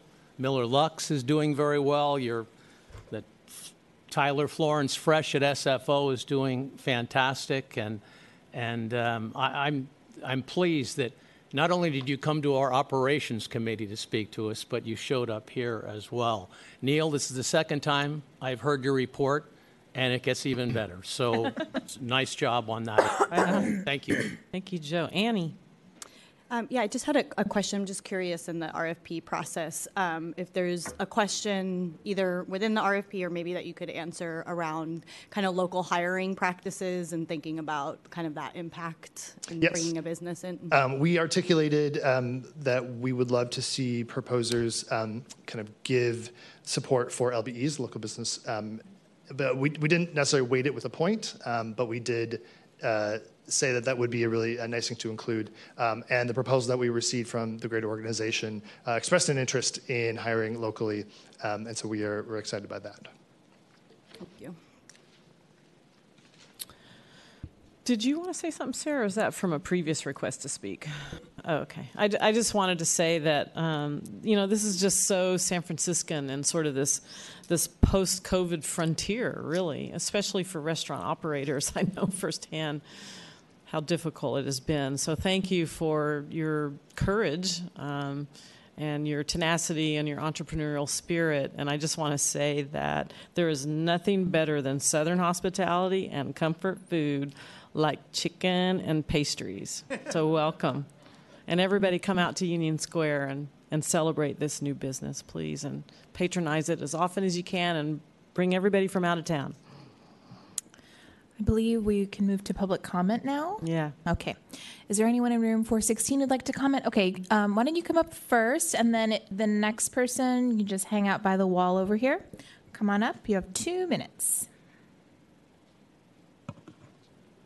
Dear Rec and Park Commissioners, my name is Melanie Medina from the Union Square Alliance as we are in full support of Tyler Florence operating the two kiosks on Union Square Plaza in partnership with Rec and Park. The Union Square Alliance partners with Rec and Park regularly to ensure a clean, safe, inviting, and active location. The cafe's unique activations and offerings will increase economic vitality. These special events, promotions, and experiences will not only draw in a diverse clientele, but also contribute to the neighborhood's cultural richness. Having an open, active, and unique concession on the square are vital for our shared vision of Union Square as part of the downtown recovery. Tyler Florence and the greater organization infuses fresh energy, innovation, and economic activity into the neighborhood, helping it bounce back stronger. This collab- collaboration ensures that the cafe will receive support and resources to thrive, further contributing to the local economy and, and vitality. Through partnerships with local organizations and involvement in community events, the cafe can actively, actively engage and support local causes. This demonstrates a commitment to giving back to the neighborhood. The Union Square Alliance strongly supports the proposed lease with Tyler Florence and hope you approve this activation. Thank you all for your time today. Thank you. Next speaker.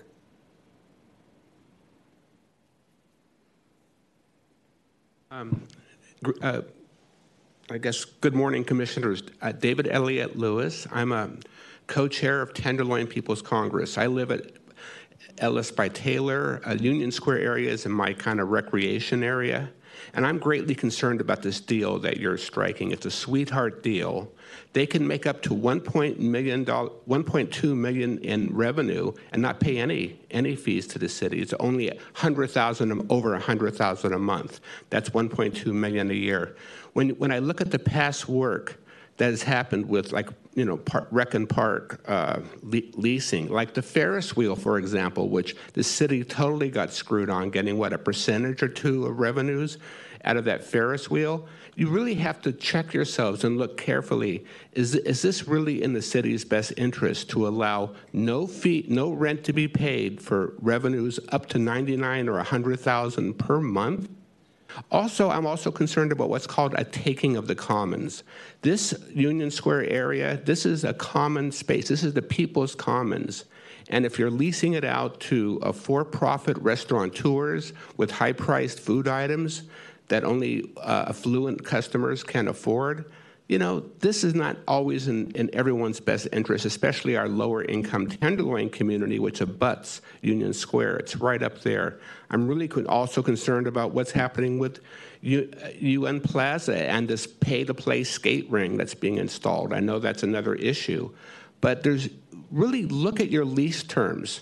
You need to favor the um, the people and the residents and their needs, not just wealthy entrepreneurs. I'm not saying you shouldn't approve this lease, but take get rid of this hundred thousand dollar cutoff. If they're making money, they should pay rent. There's no hundred thousand dollar cutoff. If they make a million a year in revenue, they should pay some rent. According to your deal, they would pay zero rent. That how does that serve San Francisco? So look look over the contract. You know, I caution you to look over the contract and and really serve our our, our citizens. And I and I, I also ask you to do that for this upcoming pay to play skate ring they're putting at UN Plaza. Which the skaters, when they were asked about it, said, "Oh yes, it sounds like a great idea." None of them knew they had to pay to, to skate. And once they learn they had to pay, they're all against it. So look at the contract carefully. Thank you. Thank you, David. I believe we have one one hand raised on the. Is there anyone else in the room to speak on this item? Okay. Yeah, apologies. Um, my name is Lauren Dietrich Chavez. I do work for Rec and Park, but I also live in San Francisco and just want to give public comment. I'm excited for um, this activation at Union Square, and I just would like to encourage Tyler Florence and um, company to consider having like a low-priced community meal. It was really sad that La Cocina is going away. Um, we like to go there from our office, and one of the things that I love is that you can get good food at a low price. So, if there's a way to work that into your planning, I think that would be a benefit to all San Franciscans. Thank you. Okay, and I believe we have one hand raised on our public line, unless there's anyone else in the room. Okay. Can you please unmute the first caller? And if there's anyone else who called in for this item, you can press star three to raise your hand. Good morning, Commissioners um, and President Anderson, VP Hallisey, and everyone there. I just want to say thank you. My name is Martha Rodriguez. I'm the CEO of the Union Square Alliance. And I first just want to thank Rec and Park, Neil Patel, for all your tireless hours um, working on this effort. Certainly Dana Ketchum, Shauna Bogetz, and Phil Ginsburg for their support. As you all know, our downtown was hit really hard during the pandemic, and we are still trying our best to make our way through this, especially with a lot of the negative narrative that's been circulating throughout not only our community, but certainly the rest of the country and the world. And so when somebody like Tyler Florence wants to bet on our community, I too am a San Francisco native. I care so deeply about this city and want to see us emerge successfully. And so thank you, Tyler. Thank you for bringing your energy. I know you will be receptive to the community and to their asks. Um, I, I'm hearing from community members even on this call, and it's, it's so important that we partner. And I'm just so appreciative of your, your energy and know that you will help us um, come back and allow our park to reach its full potential. It is our crown jewel. It is what we want to be most proud of. And now more than ever, uh, we need that support and a chance to uh, experience a rebirth. So thank you all. Thank you for your support. And I'm so excited for this opportunity and support it wholeheartedly. Thank you. And uh, Annie would like to speak. Done with public comment. Yeah, there there is no other hands raised on our public line, so public comment is closed. Um, yeah, I'm just curious about like the question that was raised about the lease terms and how that com- is this typical for other leases in the city? How it compares with that? Yeah, um, it's a great question. Uh, so we offer a variety of terms depending on the particular situation. Um, the actual, um, you know, the $100,000 threshold is actually a way to, you know, there is still some uncertainty out there, and you know, the, our prospective tenant is um, there are some concerns around, um, you know, not bringing in a ton of revenue and having to pay on them. Um, th- our, we actually upped the percentage rent, so the 10% is, is higher than they they proposed in their proposal, and so we think that those two kind of balance each other out by offering that $100,000 threshold um, of no rent charged, um, and then we we charge we're charging a higher percentage rent on anything that they make above that in order to recoup money if they are successful. So the, the just to make sure I understand. So other other businesses that lease that So the, a um, lease in San Francisco have similar terms to their lease. It's above a above they pay rent once it's above a certain profit level. So, as an example, for the Union Square, um, the previous tenants there, uh, Rulli's was paying 6% under $250,000 a month and 8% on revenues above $250,000 a month. Okay. Um, so, there's a, there was, they were still paying if it was less, but um, there, it's a variety of, of uh, we don't have a template, I guess. Um, we kind of work it out with, with each potential tenant um, based on the situation. Okay. That just might be something I'd be interested in seeing citywide, right? Like of just to for my own knowledge of kind of what the, the terms are, you know, not just for Union Square, but comparing it to all different, you know, all neighborhoods across the city and leases, if possible. That staff could, you know, no rush, but it'd be something I'd be interested in looking at. Yes, absolutely. Please. Thank you, Sarah. Yeah, I just wanted to chime in on that um, question. As Neil said, all of the our, our leases are structured differently based on the environment, based on the needs of the location. For example, this commission um, previously approved a new tenant at Stow Lake. They made a variety of tenant improvements at the site, and so in a in a lease like that, they're structured that we we actually don't see revenue perhaps for the first few years. Um, we try to to structure them such that they are appropriate for the location, the investment our partner is making, um, as well as the economics of the time. Uh, right, Le- as we know, um, commercial leases are are way down in San Francisco, particularly in the downtown right now. So there's all of those factors that contribute to each of these deals being slightly um, different. But obviously, the question before you today is: Is this an appropriate economic uh, deal for the department? Okay. So I hope. Thank you, Sarah. Sure. Um, sorry, can I just respond really? I think that that's that. Uh, thank you for the information about the kind of, and it makes sense to factor it in based on location. I would just ask the the business that is to really consider that Union Square is not just the commercial. The commercial center and the shopping and thinking of that population, but it is true what we've heard. It is very much abuts the Tenderloin and other other areas and populations with other needs and really just hear hear that that's been said today is considering those needs and and um, that, those communities as well in the in the plants so thank you Thank you, Commissioner Jupiter Jones. I just see no other requests to speak. We'll need a, a motion.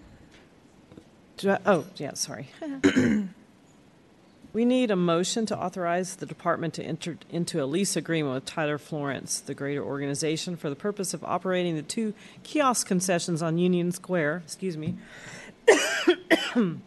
So moved. Thank you. Any second? Second. All those in favor state aye. Aye. Aye. Any opposed? None. The motion carries. Congratulations. Thank you. Excuse me. We are now on item nine, India Basin Waterfront Park Initiative Grant Accept and Expend and Agreements.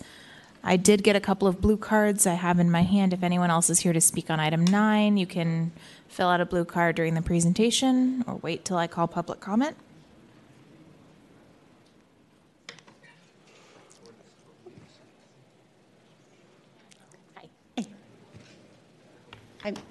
Should I wait for President Anderson to come back? Um, yeah, I think that's fine. If you want to wait, wait for Commissioner Anderson to come back. I think we Okay. can Yep.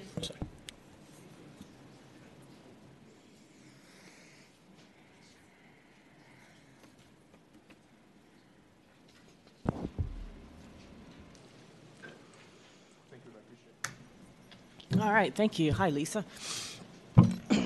Hey, go ahead.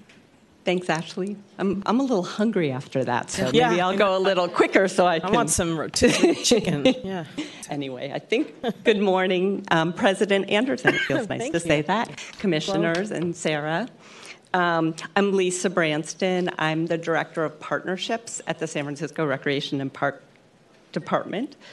Um, And I'm here today for discussion and possible action to recommend that the Board of Supervisors authorize the Recreation and Park Department to accept and expend grants totaling approximately $55 million from the San Francisco Foundation, the Trust for Public Land, the San Francisco Parks Alliance, and the A. Philip Randolph Institute for the India Basin Waterfront Park Initiative, and to approve a funds establishment agreement with the San Francisco Foundation and related agreements with the other um, parties, all to support the initiative.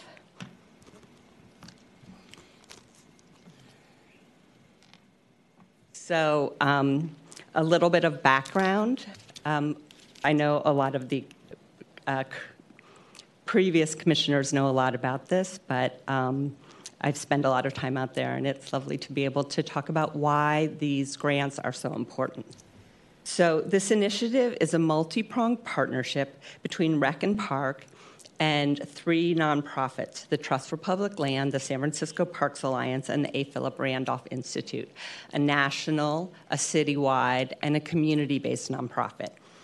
Um, we're all working together to bring a transformational new park to Bayview's Hunters Point, guided by an equitable development plan to ensure that the benefits of this park accrue to the neighborhood.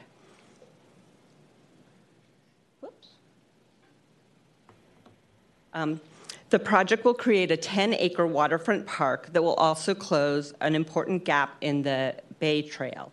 The new park is being developed in three phases to ensure consistent community access to green space. Phase one was the remediation of a formerly industrial parcel adjacent to the existing park, and that was completed last summer.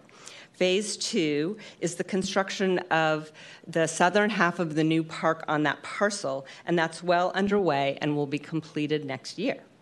And then phase three will be the transformation of the beloved but somewhat underperforming existing park that will happen as soon as the southern part of the park is open to the public. And just a little bit of an update to um, I was out on site earlier this week, and it's amazing to see what's happening there. So here's a few photos. Um, so um, on the top right is the framing of the shop building, which will um, be a community building that we believe will hold um, all sorts of programming, but probably primarily educational programming. Um, rec- sorry, recreational programming. Um, and then below that are paint swatches on the historic Shipwrights Cottage. They um, have to choose the appropriate color for that historic building. Um, and then there you'll see some supports and bracing for the shipwright's cottage, which has to be actually uh, lifted to build the community room that will be below. And then um, there's material samples for the Lady Bayview mural that's going to be on the um, ground of the primary pier in the southern half of the park.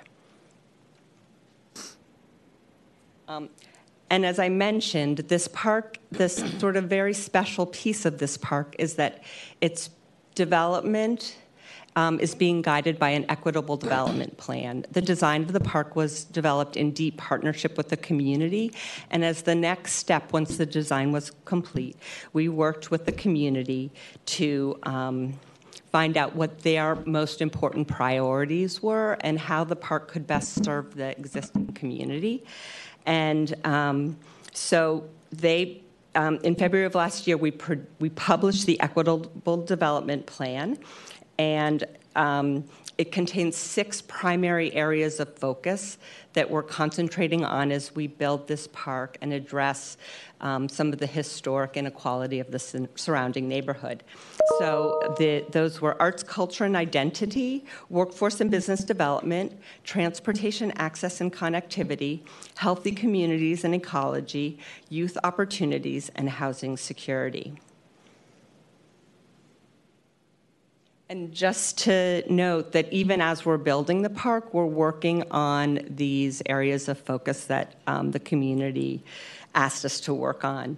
Um, here's a couple of photos. One is it is um, on the top is a picture of what in the rendering says Tech Hub, but it was now called the Innovation Lab, which is going to be placed on the northern part of the park that's open as a temporary welcoming center and a place to have some park programming. Um, below that are banners that are going up to provide more information to the community about what's happening at the park. Um, and uh, then there's a picture of Hip Hop for Change, which is going to provide performances and youth programming in um, the existing park. And um, then I just wanted to highlight that in May, the partners led by our community nonprofit APRI, the A. Philip Randolph Institute, celebrated the completion of construction training by 16 community members who are now in union jobs around the city, including the 900 Innes site. So now for the numbers. Um, India Basin is a $200 million initiative that includes funds for park design, remediation, um, and construction. And importantly, 15 million of that 200 million is set aside for um, equitable development project and programs. Um, sorry, whoops too fast. The initiative is supported by approximately $123 million of public funding and a foundational grant of $25 million um, made to the project in 2019 by the John Pritzker Family Fund. Public funding um, has been or is being approved by this commission and the board. And in May of 2019, the Board of Supervisors authorized Rec and Park to accept the first 25 million, enter into a grant agreement with the Pritzker Fund and initiative partners, and authorize the general manager to execute new partnership agreements related to India Basin. So what we're doing today is the next step on the next round of private funding. Um, so. Um, the total private fundraising goal of this initiative is around $75 million, um, some of which has already been pledged by partners, and some of which the partners are working together to raise. Right now, we have pledges and payments of about $33 million towards that goal. And again, to repeat, what we're seeking is the authority for the city to start accepting and expending that new funding. So this new set of agreements recognizes the partners' goal of raising an additional 50 to 55 million in private funding and creates a fiscal sponsorship relationship with the San Francisco Foundation and all of the partners. Um, This made the most sense because the San Francisco Foundation is a long-standing community partner to the city, and it has a mission that's very much aligned with the goals of the project, which is to mobilize the resources, to mobilize resources and act as a catalyst for change, to build strong communities, foster civic leadership, and promote philanthropy in the San Francisco Bay Area. So I'm going to jump around a little bit because I want to start by focusing on Exhibit A of the agreement, which is a very critical piece for us. And that is this um, Exhibit A um, just memorializes the existing partnership structure. Um, and we've been working under this for quite some time, but it, um, this structure consists of an executive team that includes one member representative from each project partner and is the initiative's primary decision making body. The executive team makes decisions on recommendations from underlying subject matter expert committees, each of which is led by the appropriate agency. So, Rec and Park, which um, um, Park leads construction in partnership with the Trust for Public Land, which is managing the site design. APRI is responsible for developing and overseeing EDP programs and projects. The Parks Alliance leads the creation and organization of on site events. And Rec and Park is sort of air traffic control on coordinating budget tracking and reporting on the initiative and coordinating fundraising efforts with each partner providing records and assisting with fundraising. Um, and then Rec and Park will also coordinate all the communication on the initiative. Um, these roles and responsibilities would normally be in each of the one off agreements um, between the department and each partner. But because this is a multi partner initiative and one of the few that we've done in this particular way, we wanted all of those roles and responsibilities together in one document that all the partners would sign off on. Um, the partner, the department still intends to enter into related agreements that will govern each separate relationship, and a template of that agreement is included in your packet. The structure of the overarching agreement with underlying agreements that follow later is similar to other partnership projects we've done, including the Let's Play initiative, um, and then um, the first India Basin agreement with the John Pritzker Foundation. So now a little bit of the nitty gritty of the um, agreement with the San Francisco Foundation. The, this agreement will establish two funds a project fund that will primarily support project construction, and then an EDP fund that will support park related projects and programs run by RPD, by initiative partners, or by community serving nonprofits. Um, the funds will be managed in accordance with the donor advised fund um, excuse me, will be managed in accordance with the donor advised fund agreements attached to the agreement as Exhibit D. Funds will be dispersed um, by RPD at the direction of the executive team to a tax exempt nonprofit or government agency. The foundation will assess an administrative fee for managing the holding based on the amount in each of the two funds.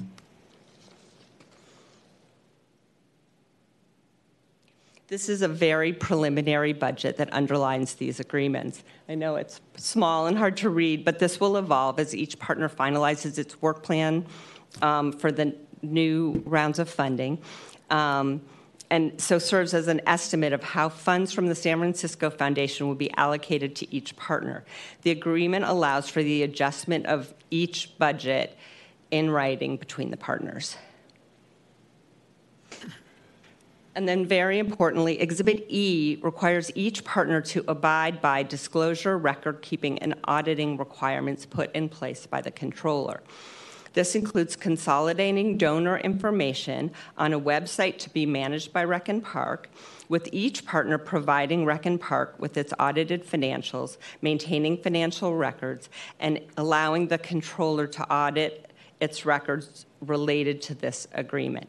So, um, um, and all of this will be done in compliance with the city's sunshine ordinance, which requires us to, we don't take anonymous donations, we list all of our donors, and we note whether a donor has a relationship with the city of some sort.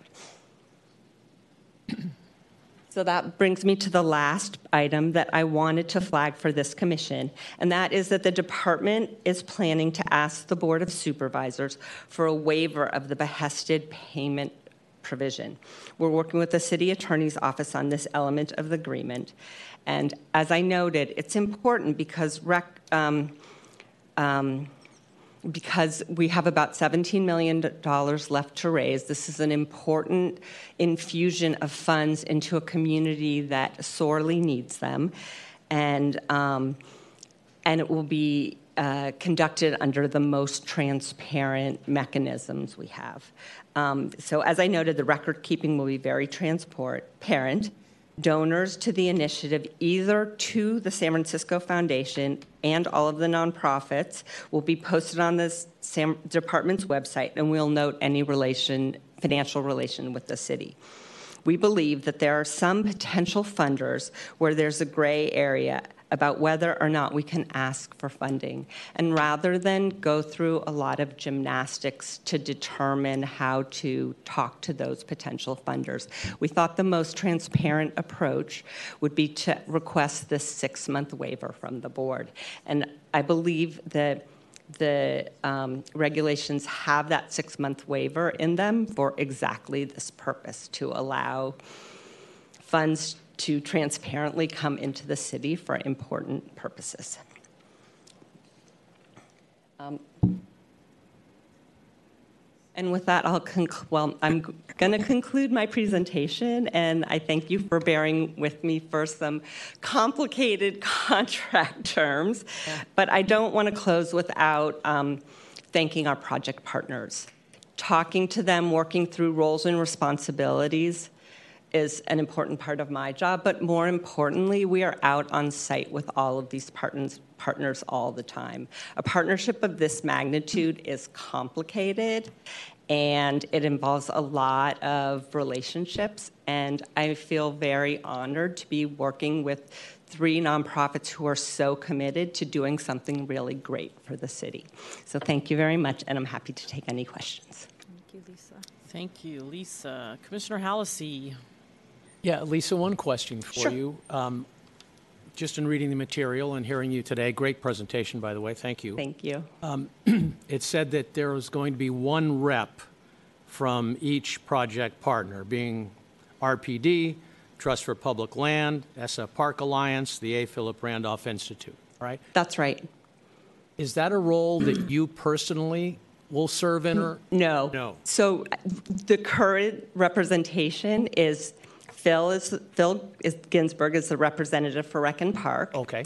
Um, Jackie Flynn, we have our partners in the audience. Jackie Flynn, who's the executive director of the A. Phil- Philip Randolph Institute, fills that role for that nonprofit. Sure. Guillermo Rodriguez and Charlotte, Charlotte, you're going to have to help me with his exact title. He's the state director and regional vice president of Trust for Public. For- So, did you could you hear that? He's the um, the state director oh, Very for the Trust for Public Land. There's more, but in Shark, I'll let And Shark regional say vice that later. president. Yeah. And then Drew Becker, the CEO of the San Francisco Parks Alliance, fills the role for the Parks Alliance.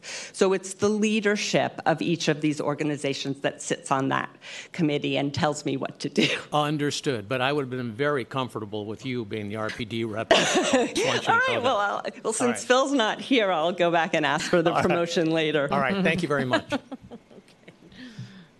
We have no other requests to speak. Okay, we'll move over to public comment. I'll start with Jackie and then is it Sarka?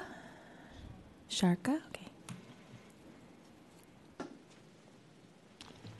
Good afternoon, commissioners, and um, thank you so much for your time today. My name is Jackie Bryant. I've actually reclaimed my maiden name, so uh, y'all will just have to get used to it. um, but um, I not only am the executive director of the A. Philip Randolph Institute San Francisco, but I have a really unique role as the Equitable Development Plan Director for this project.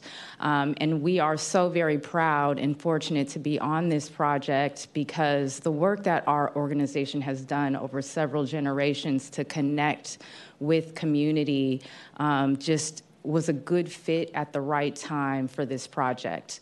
I started off going to community meetings right at the church just across the street from the park project, and I was asked to serve on our original steering committee for 900 Innes, and I knew how much potential this project had to not only transform the shoreline, but to transform the neighborhood and really shift the narrative that many people think about when they think about Bayview Hunters Point. Um, this is a huge opportunity for everyone that is young and older and of all different ethnic and socioeconomic backgrounds to not only contribute to the future vision of the park, but to actively program the space. Um, and it has been a pleasure to work with everyone on the team. I've worked with Sarah, Phil, all these ladies that are sitting here. Um, and it's just a huge opportunity to, again, um, reinvest in a neighborhood that historically has been left behind. Um, and so, of course, we're here to support the accept and expend. And I'll, I'll just say that this is the first time that I've seen a nonprofit of our magnitude, we're a pretty small nonprofit, be elevated to serve as an executive team member and make decisions on a $200 million investment that's coming into the neighborhood. And I'm very proud of that. Um, congratulations uh, President Anderson and Vice President Hallisey, and um, welcome aboard to our two new commissioners. And thank you so much, Brianna, for coming to Bayview Hunters Point and having like your first visit, visiting our neighborhood. Um, we're, we were really honored to have you. So thank you so much for your time. Thank you. All right, next speaker. Thank you. Good morning, commissioners. Uh, congratulations, Commissioner President Anderson and Vice President Hallisey. Thank you. Um, I'm really pleased to be here. My name is Sharka Volejnikova. I am the, um, the Parks for People program manager at Trust for Public Land. Um, and um, I'm also a landscape architect and have designed a few parks within the city, so parks are really dear to me. Um, and I want to start by saying that uh, we at public uh, at Trust for Public Land believe that everybody in our city, everybody in the U.S. has the right to have a high quality park within 10 minutes of where they live. And we at Trust for, Trust for Public Land um, collectively with our partners work really hard to make that happen. And um, India Basin um, um, Waterfront Park is one of these examples where the community did not have access to a high quality park or any park for that matter for a really long time and did not have access to the waterfront. Um, the park um, design and um, and ideas are really coming out of the vision of the community, and we're honored and proud to be supporting um, this effort. Um, the the I, this really iconic park is connecting the larger San Francisco waterfront and will make all San Franciscans proud. And um, as Lisa mentioned, this is a very complicated project. It's been going on for a long time. It's a very complicated partnership. And as we are um, uh, figuring out the final details of these agreements uh, with and Park and with the San Francisco Foundation and developing our uh, working budgets. Um, I want to say that this new agreement is really important. We need um, a, a great management of the funding. The funding for this park is needed. It is going to be a gem for San Francisco. Thank you. Do we have any other speakers on this item in room 416? Okay, seeing none, do we have any hands raised on our line? I don't see any hands raised, so public comment is closed. Commissioners? So I'll need a motion and a second for us to accept and expend the grants as outlined in agenda item nine. Uh, I'll make a motion to accept and expend. Thank you. Second. All those in favor state aye. Aye. Any opposed? Motion carries unanimously. Thank you, Lisa. We are now on item 10, Buchanan Street Mall Memory Thank you, Walk. Jackie Bryant. status update. Okay. And then after item 10, we'll go back to general public comment, of which I have some more blue cards.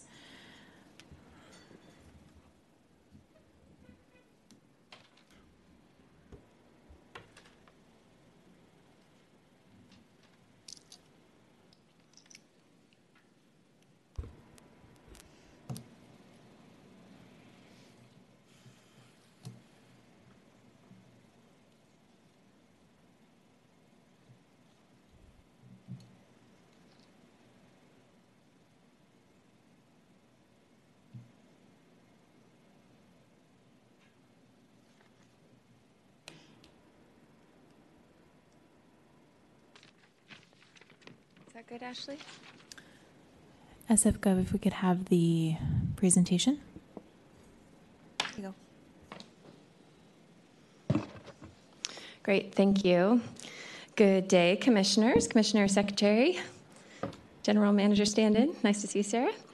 Um, the item before you is presentation and discussion only regarding a status update on the Buchanan Street Mall Memory Walk, which includes decorative paving and interpretive elements along all five blocks of the park and serves as a platform for future art opportunities.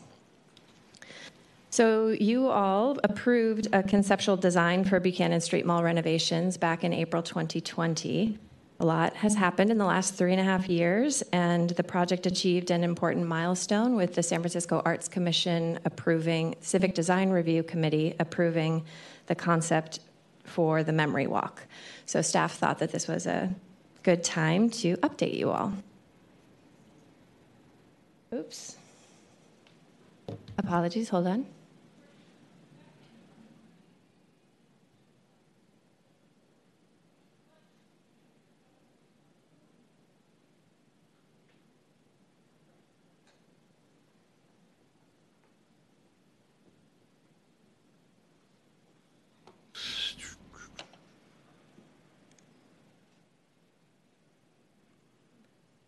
Use the arrows, sorry about that. So, quickly, the project team um, includes three city departments the Trust for Public Land, who's provided in kind support of community engagement, visioning, and project management since the project's inception, and who has received a Prop 68 statewide parks grant to fund a memory walk program, as well as several community organizations. Uh, Buchanan Street Mall is in the Western Addition, a historically diverse neighborhood in District 5. Uh, the park's situated in the Fillmore District, known as formerly known as the Harlem of the West, um, which was massively shaped during redevelopment in the 1960s and 70s, suffered tremendously during the crack epidemic and war on drugs, and subsequent period of disinvestment, and which continues to experience elevated levels of violence. The park spans the full width of Buchanan between Grove and Eddy and is segmented by the busy cross streets of Turk, Golden Gate, and McAllister, and is primarily bordered by public low income and cooperative housing developments and anchored um, on the central blocks with community institutions, Rosa Parks Senior Center, Ella Hill Hutch Community Center, and the African American Arts and Culture Complex. So in 2014, local organizations Green Streets and Citizen Film began a robust community engagement process for reimagining the mall. Um, the history of the project is marked by several outreach innovations, providing a variety of opportunities for community members to ask one another how they wanted to experience their neighborhood park. This extensive engagement led to the 2017 Buchanan Street Mall Vision Plan, the 2020 concept design, and the launch of the Park Improvement Equity Action Initiative, where Rec and Park and our partners are responding to the Fillmore community's request that public investment strengthen the neighborhood, create economic opportunity, and improve health and wellness for everyone. So, as you can see from the slide, just tremendous activity. Um, I'll just highlight four community meetings and three public events and a survey in the last year and a half really focused on this memory walk idea. So, in the conceptual design, um, the concept this concept set the key program elements for each of the blocks, and emphasize the importance of connectivity and consistency across all five blocks of the park, largely achieved through these key design elements.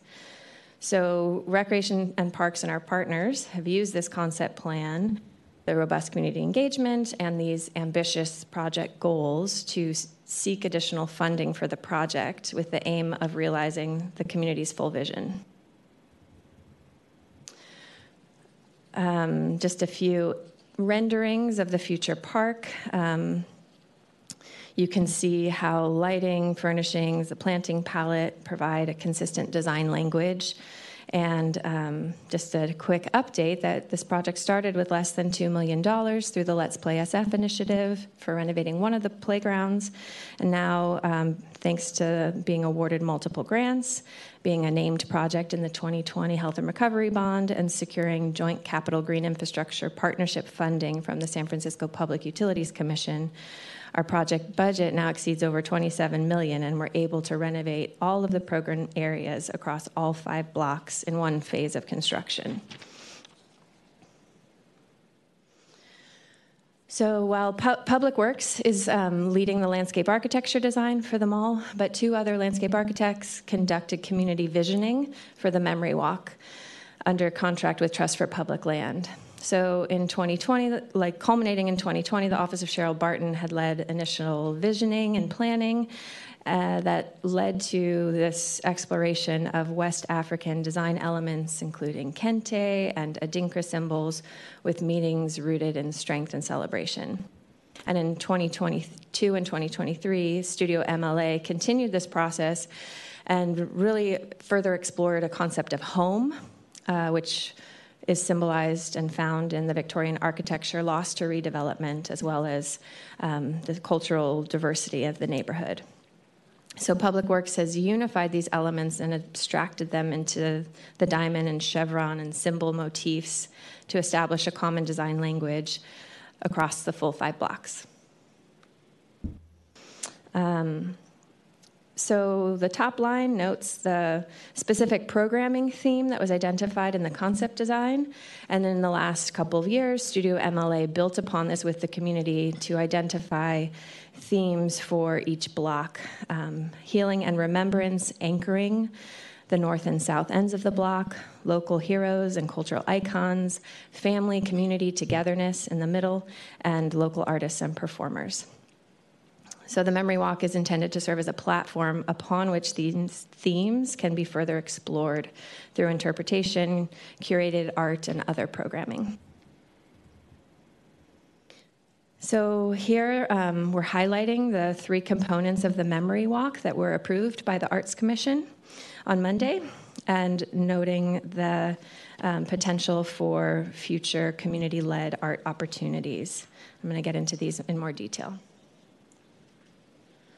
So the paving, this enlargement shows um, a typical representation of the memory walk paving, a textile-like pattern with unit, unit pavers and interstitial spaces of decorative concrete with these like beautiful shiny poppy nickel bronze symbols inlaid. Um, those we have plans for those symbols to be designed by um, by the community. There's also gateway elements, columns, and fencing. So the column, uh, t- about 12 feet high, made of painted stainless steel, stainless steel, water jet diamond patterns. Um, I don't need to get into all of the design details, but I do want to show that there's space reserved on these columns for um, for storytelling. Similarly, with these 12 foot high fences anchoring each ends of the mall and flanking the basketball court in the center block, um, also a canvas for storytelling, um, also displaying these diamond and chevron forms.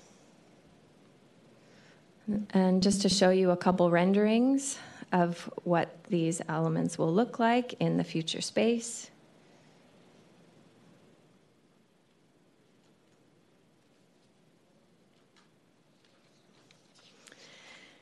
And um, want to let you all know that as we move forward beyond this conceptual design, Trust for Public Land continues to lead engagement and programming related to the Memory Walk in collaboration with Recreation and Parks and partners the African American Arts and Culture Complex and Citizen Film.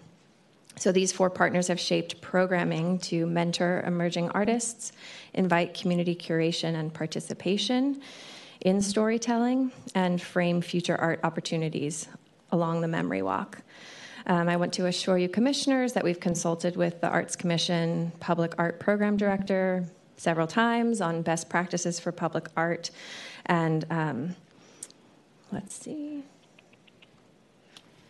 And um, while we've identified a few locations and possibilities for future community led art opportunities, uh, the parameters for each unique art opportunity and plans for funding strategy and maintenance of artwork on the Memory Walk are currently in development uh, this fall, and all original artwork opportunities will be brought to you all for approval before any public RFQ process is released. So again, this is presentation only. Um, no action is requested, but I'm available if you have any questions. Thank you. All right. Do Beautiful we, art. Do we have any public comment on item 10 in room 416?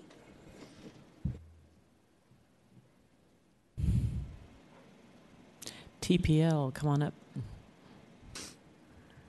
Thank you and hello again. Uh, one more time, my name is Sharka Volenikova and I um, am the uh, Parks for Program Par- Parks for People Program Director at Trust for Public Land.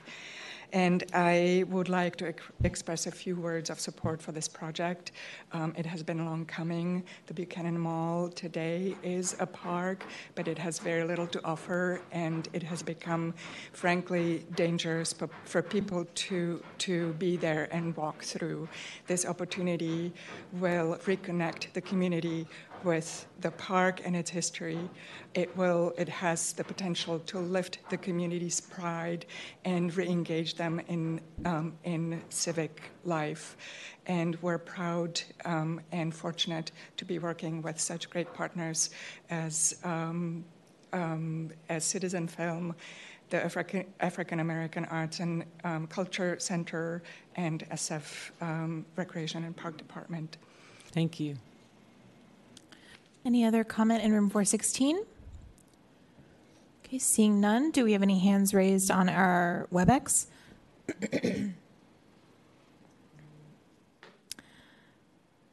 Seeing no hands raised on our WebEx, public comment is closed. Any discussion on this item, commissioners? No. Okay.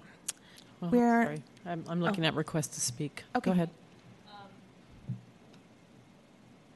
So thank you, thanks, Lauren. I just want to say that um, since 2020, you know, rest in peace, Commissioner Griffin has been passionate about this particular project. He attended everything and everything and anything, as you know, Lauren. So we want to thank you, and we want to thank um, the Arts Commission for the research that they have done and the mindful attention to, you know, the culture and the importance of Black history. Um, they, they, they highlighted the concept around Black history and made this an interacting movement piece. And so we are going to highlight local and international artists, and that's just wonderful. So I know Larry Griffin is smiling from the heavens. That's lovely. Thank you so much. Okay. That's it. Moving on to item 11, general public comment. I still have a remain, uh, remaining blue cards, although we may have lost some of those folks. For those on our public line, you can dial star three to raise your hand for items that are not on the agenda today. Is Hank here? Please, Come on up, please. Hank. Thank you for waiting. Go ahead and come on up to the microphone. Lauren will be to the side of you there. Uh, Good afternoon at this point. Um, I wanted to go back to the Marina remediation project and talk about that for my two minutes. Uh, One thing I'm very concerned about with this is the lack of public engagement by the staff of the department on this. When the 21 settlement agreement was signed, uh, the staff wrote into the agreement that there would be a new North Harbor on the north end of the Marina Green as part of the settlement Uh, There was no public engagement on that at all, and it was not announced. Uh, And then nothing came of it uh, for two years. They sent the survey out, which is true, but the survey didn't ask anything about the north end of the Marina Green being enclosed. So finally, in March of this year, they did disclose in a meeting that there was going to be a new North Harbor at the east end of the Marina Green. And uh, a lot of public people were upset about it. In May, we had a meeting at Fort Mason where a vast number of people expressed uh, dissatisfaction with this. And then the staff said, well, okay, we're here to take public engagement. Uh, there was a lot of opposition to this, as you saw from the petition earlier, signed by 2,500 people. And in August, we had meetings at Moscone Center, which I think a couple of you attended. Thank you. And again, there was a lot of people who were opposed to this. Uh, finally, one person asked the question about why, in a June Chronicle article, one of the senior staffers said, I don't care what the opposition is to this, the new harbor's going in. And when that was asked in the August meetings, the staff said, well, it's in the contract. There's nothing we can do about it.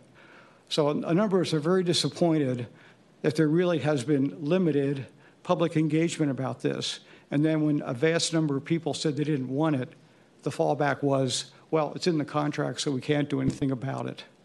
I really urge you to listen to the vast public opposition to this new harbor that's going to close off a great view to the Marina Green. Thank you. And amend the contract, or please do whatever you need to do to prevent that from happening. Thank you. I have Celine, and then I think I saw Richard leave, and then after Celine, Adele. Hi, uh, good afternoon, Hello. Um, I'm also uh, talking about the Marina Harbor Plan. Uh, my name is Celine Wong. I've lived in the marina for over 40 years. And uh, for my regular exercise, I walk along the Marina Green and I love it. And I bring my grandkids, my, my family, my friends who come from other parts of the city. They all enjoy the, the view that we have in the Marina Green. And in fact, on your RPD website, you describe the Marina Green as having stunning views. So please do not destroy this stunning historical view. Also, I wanted to add that last Saturday I spoke with many uh, soccer players' parents who were not aware of this plan at all, and they all expressed to me their uh, opposition to that plan. So um, they, were, they were really shocked to hear that there was going to be a harbor right in front of the marina. So please keep the water open, and thank you for listening to me. Thank you. Is Adele still here in the room? No. Okay, is there anyone else here who didn't speak during number four who wants to provide general public comment? No. Okay, and is there anyone with their hand raised? Oh, we have two people with their hands raised, it would appear. So can you unmute the first caller?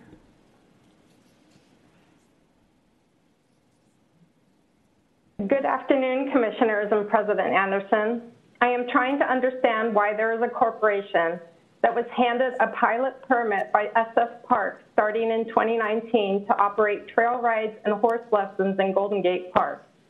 This pilot permit has continued to be re-awarded every six months despite San Francisco Parks promising to issue an RFP in 2020 and appears to violate both City Code and Chapter 21 of the Administrative Code, which prohibit pilot projects from running for longer than two years and being used to subvert competitive bidding requirements.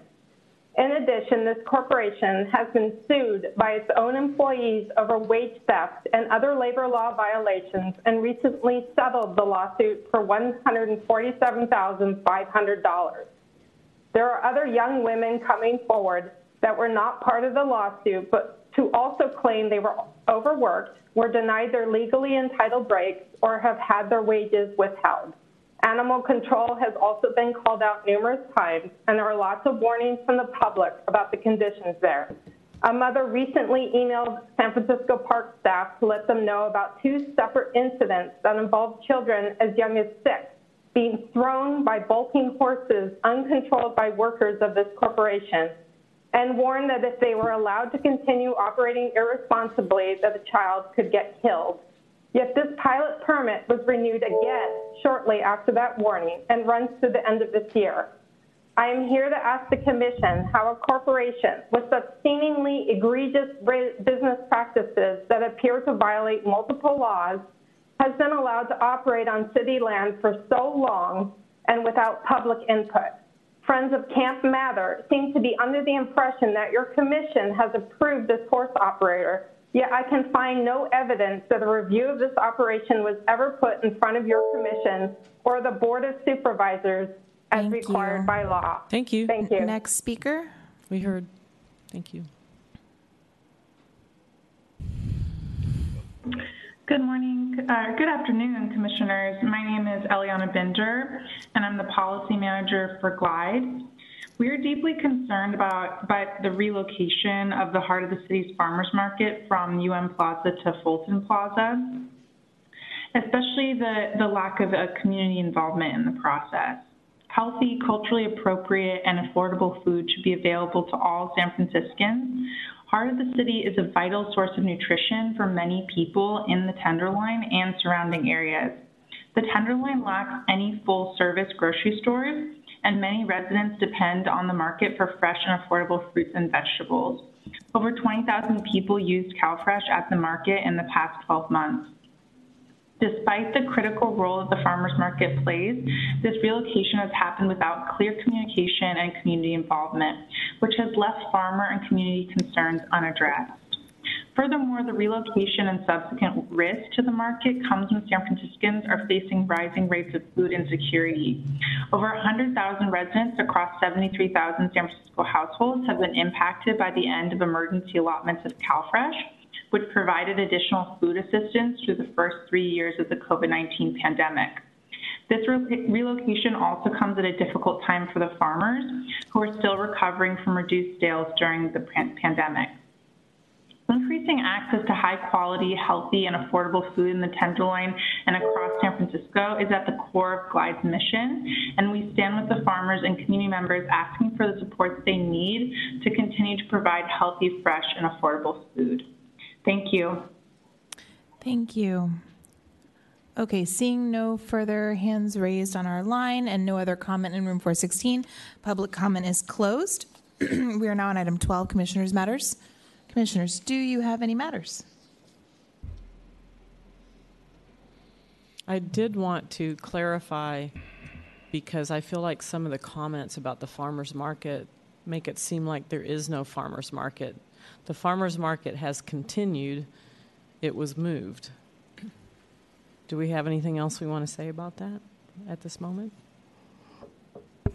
Happy to answer any questions. You are correct, Commissioner. Um, the farmers market used to take place on UN Plaza, which uh, the department has been responsible for permitting for recreational uses for quite a while.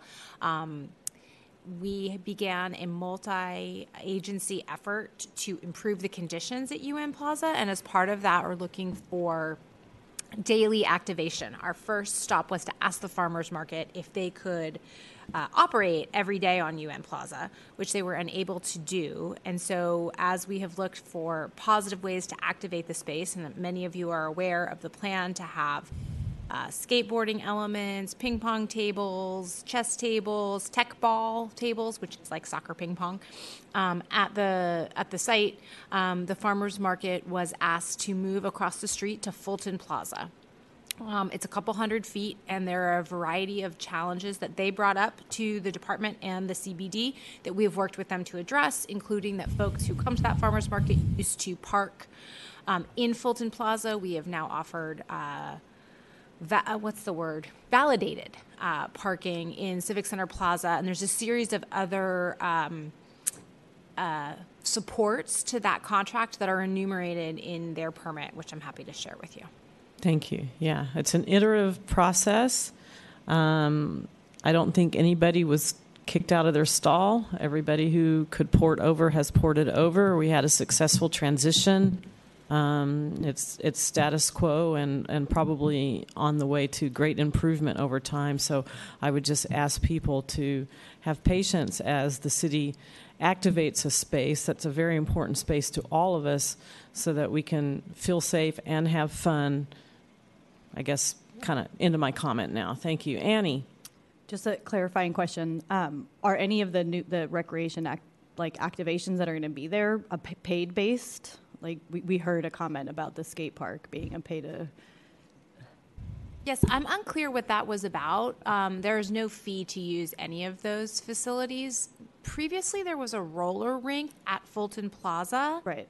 Um, which I believe you had was it was we were not a part of that. That was a project with Public Works, but um, I, I believe you pay, you made reservations and paid to use that. So perhaps there was um, some confusion there. But all of the installations at UN Plaza will be free and open to the public. Thank you for clarifying.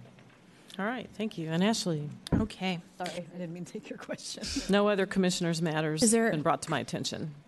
Any public comment on commissioners' matters? Okay, seeing none, public comment is closed. Item 13, new business agenda setting. Commissioners, do you have any new business that you'd like to mention?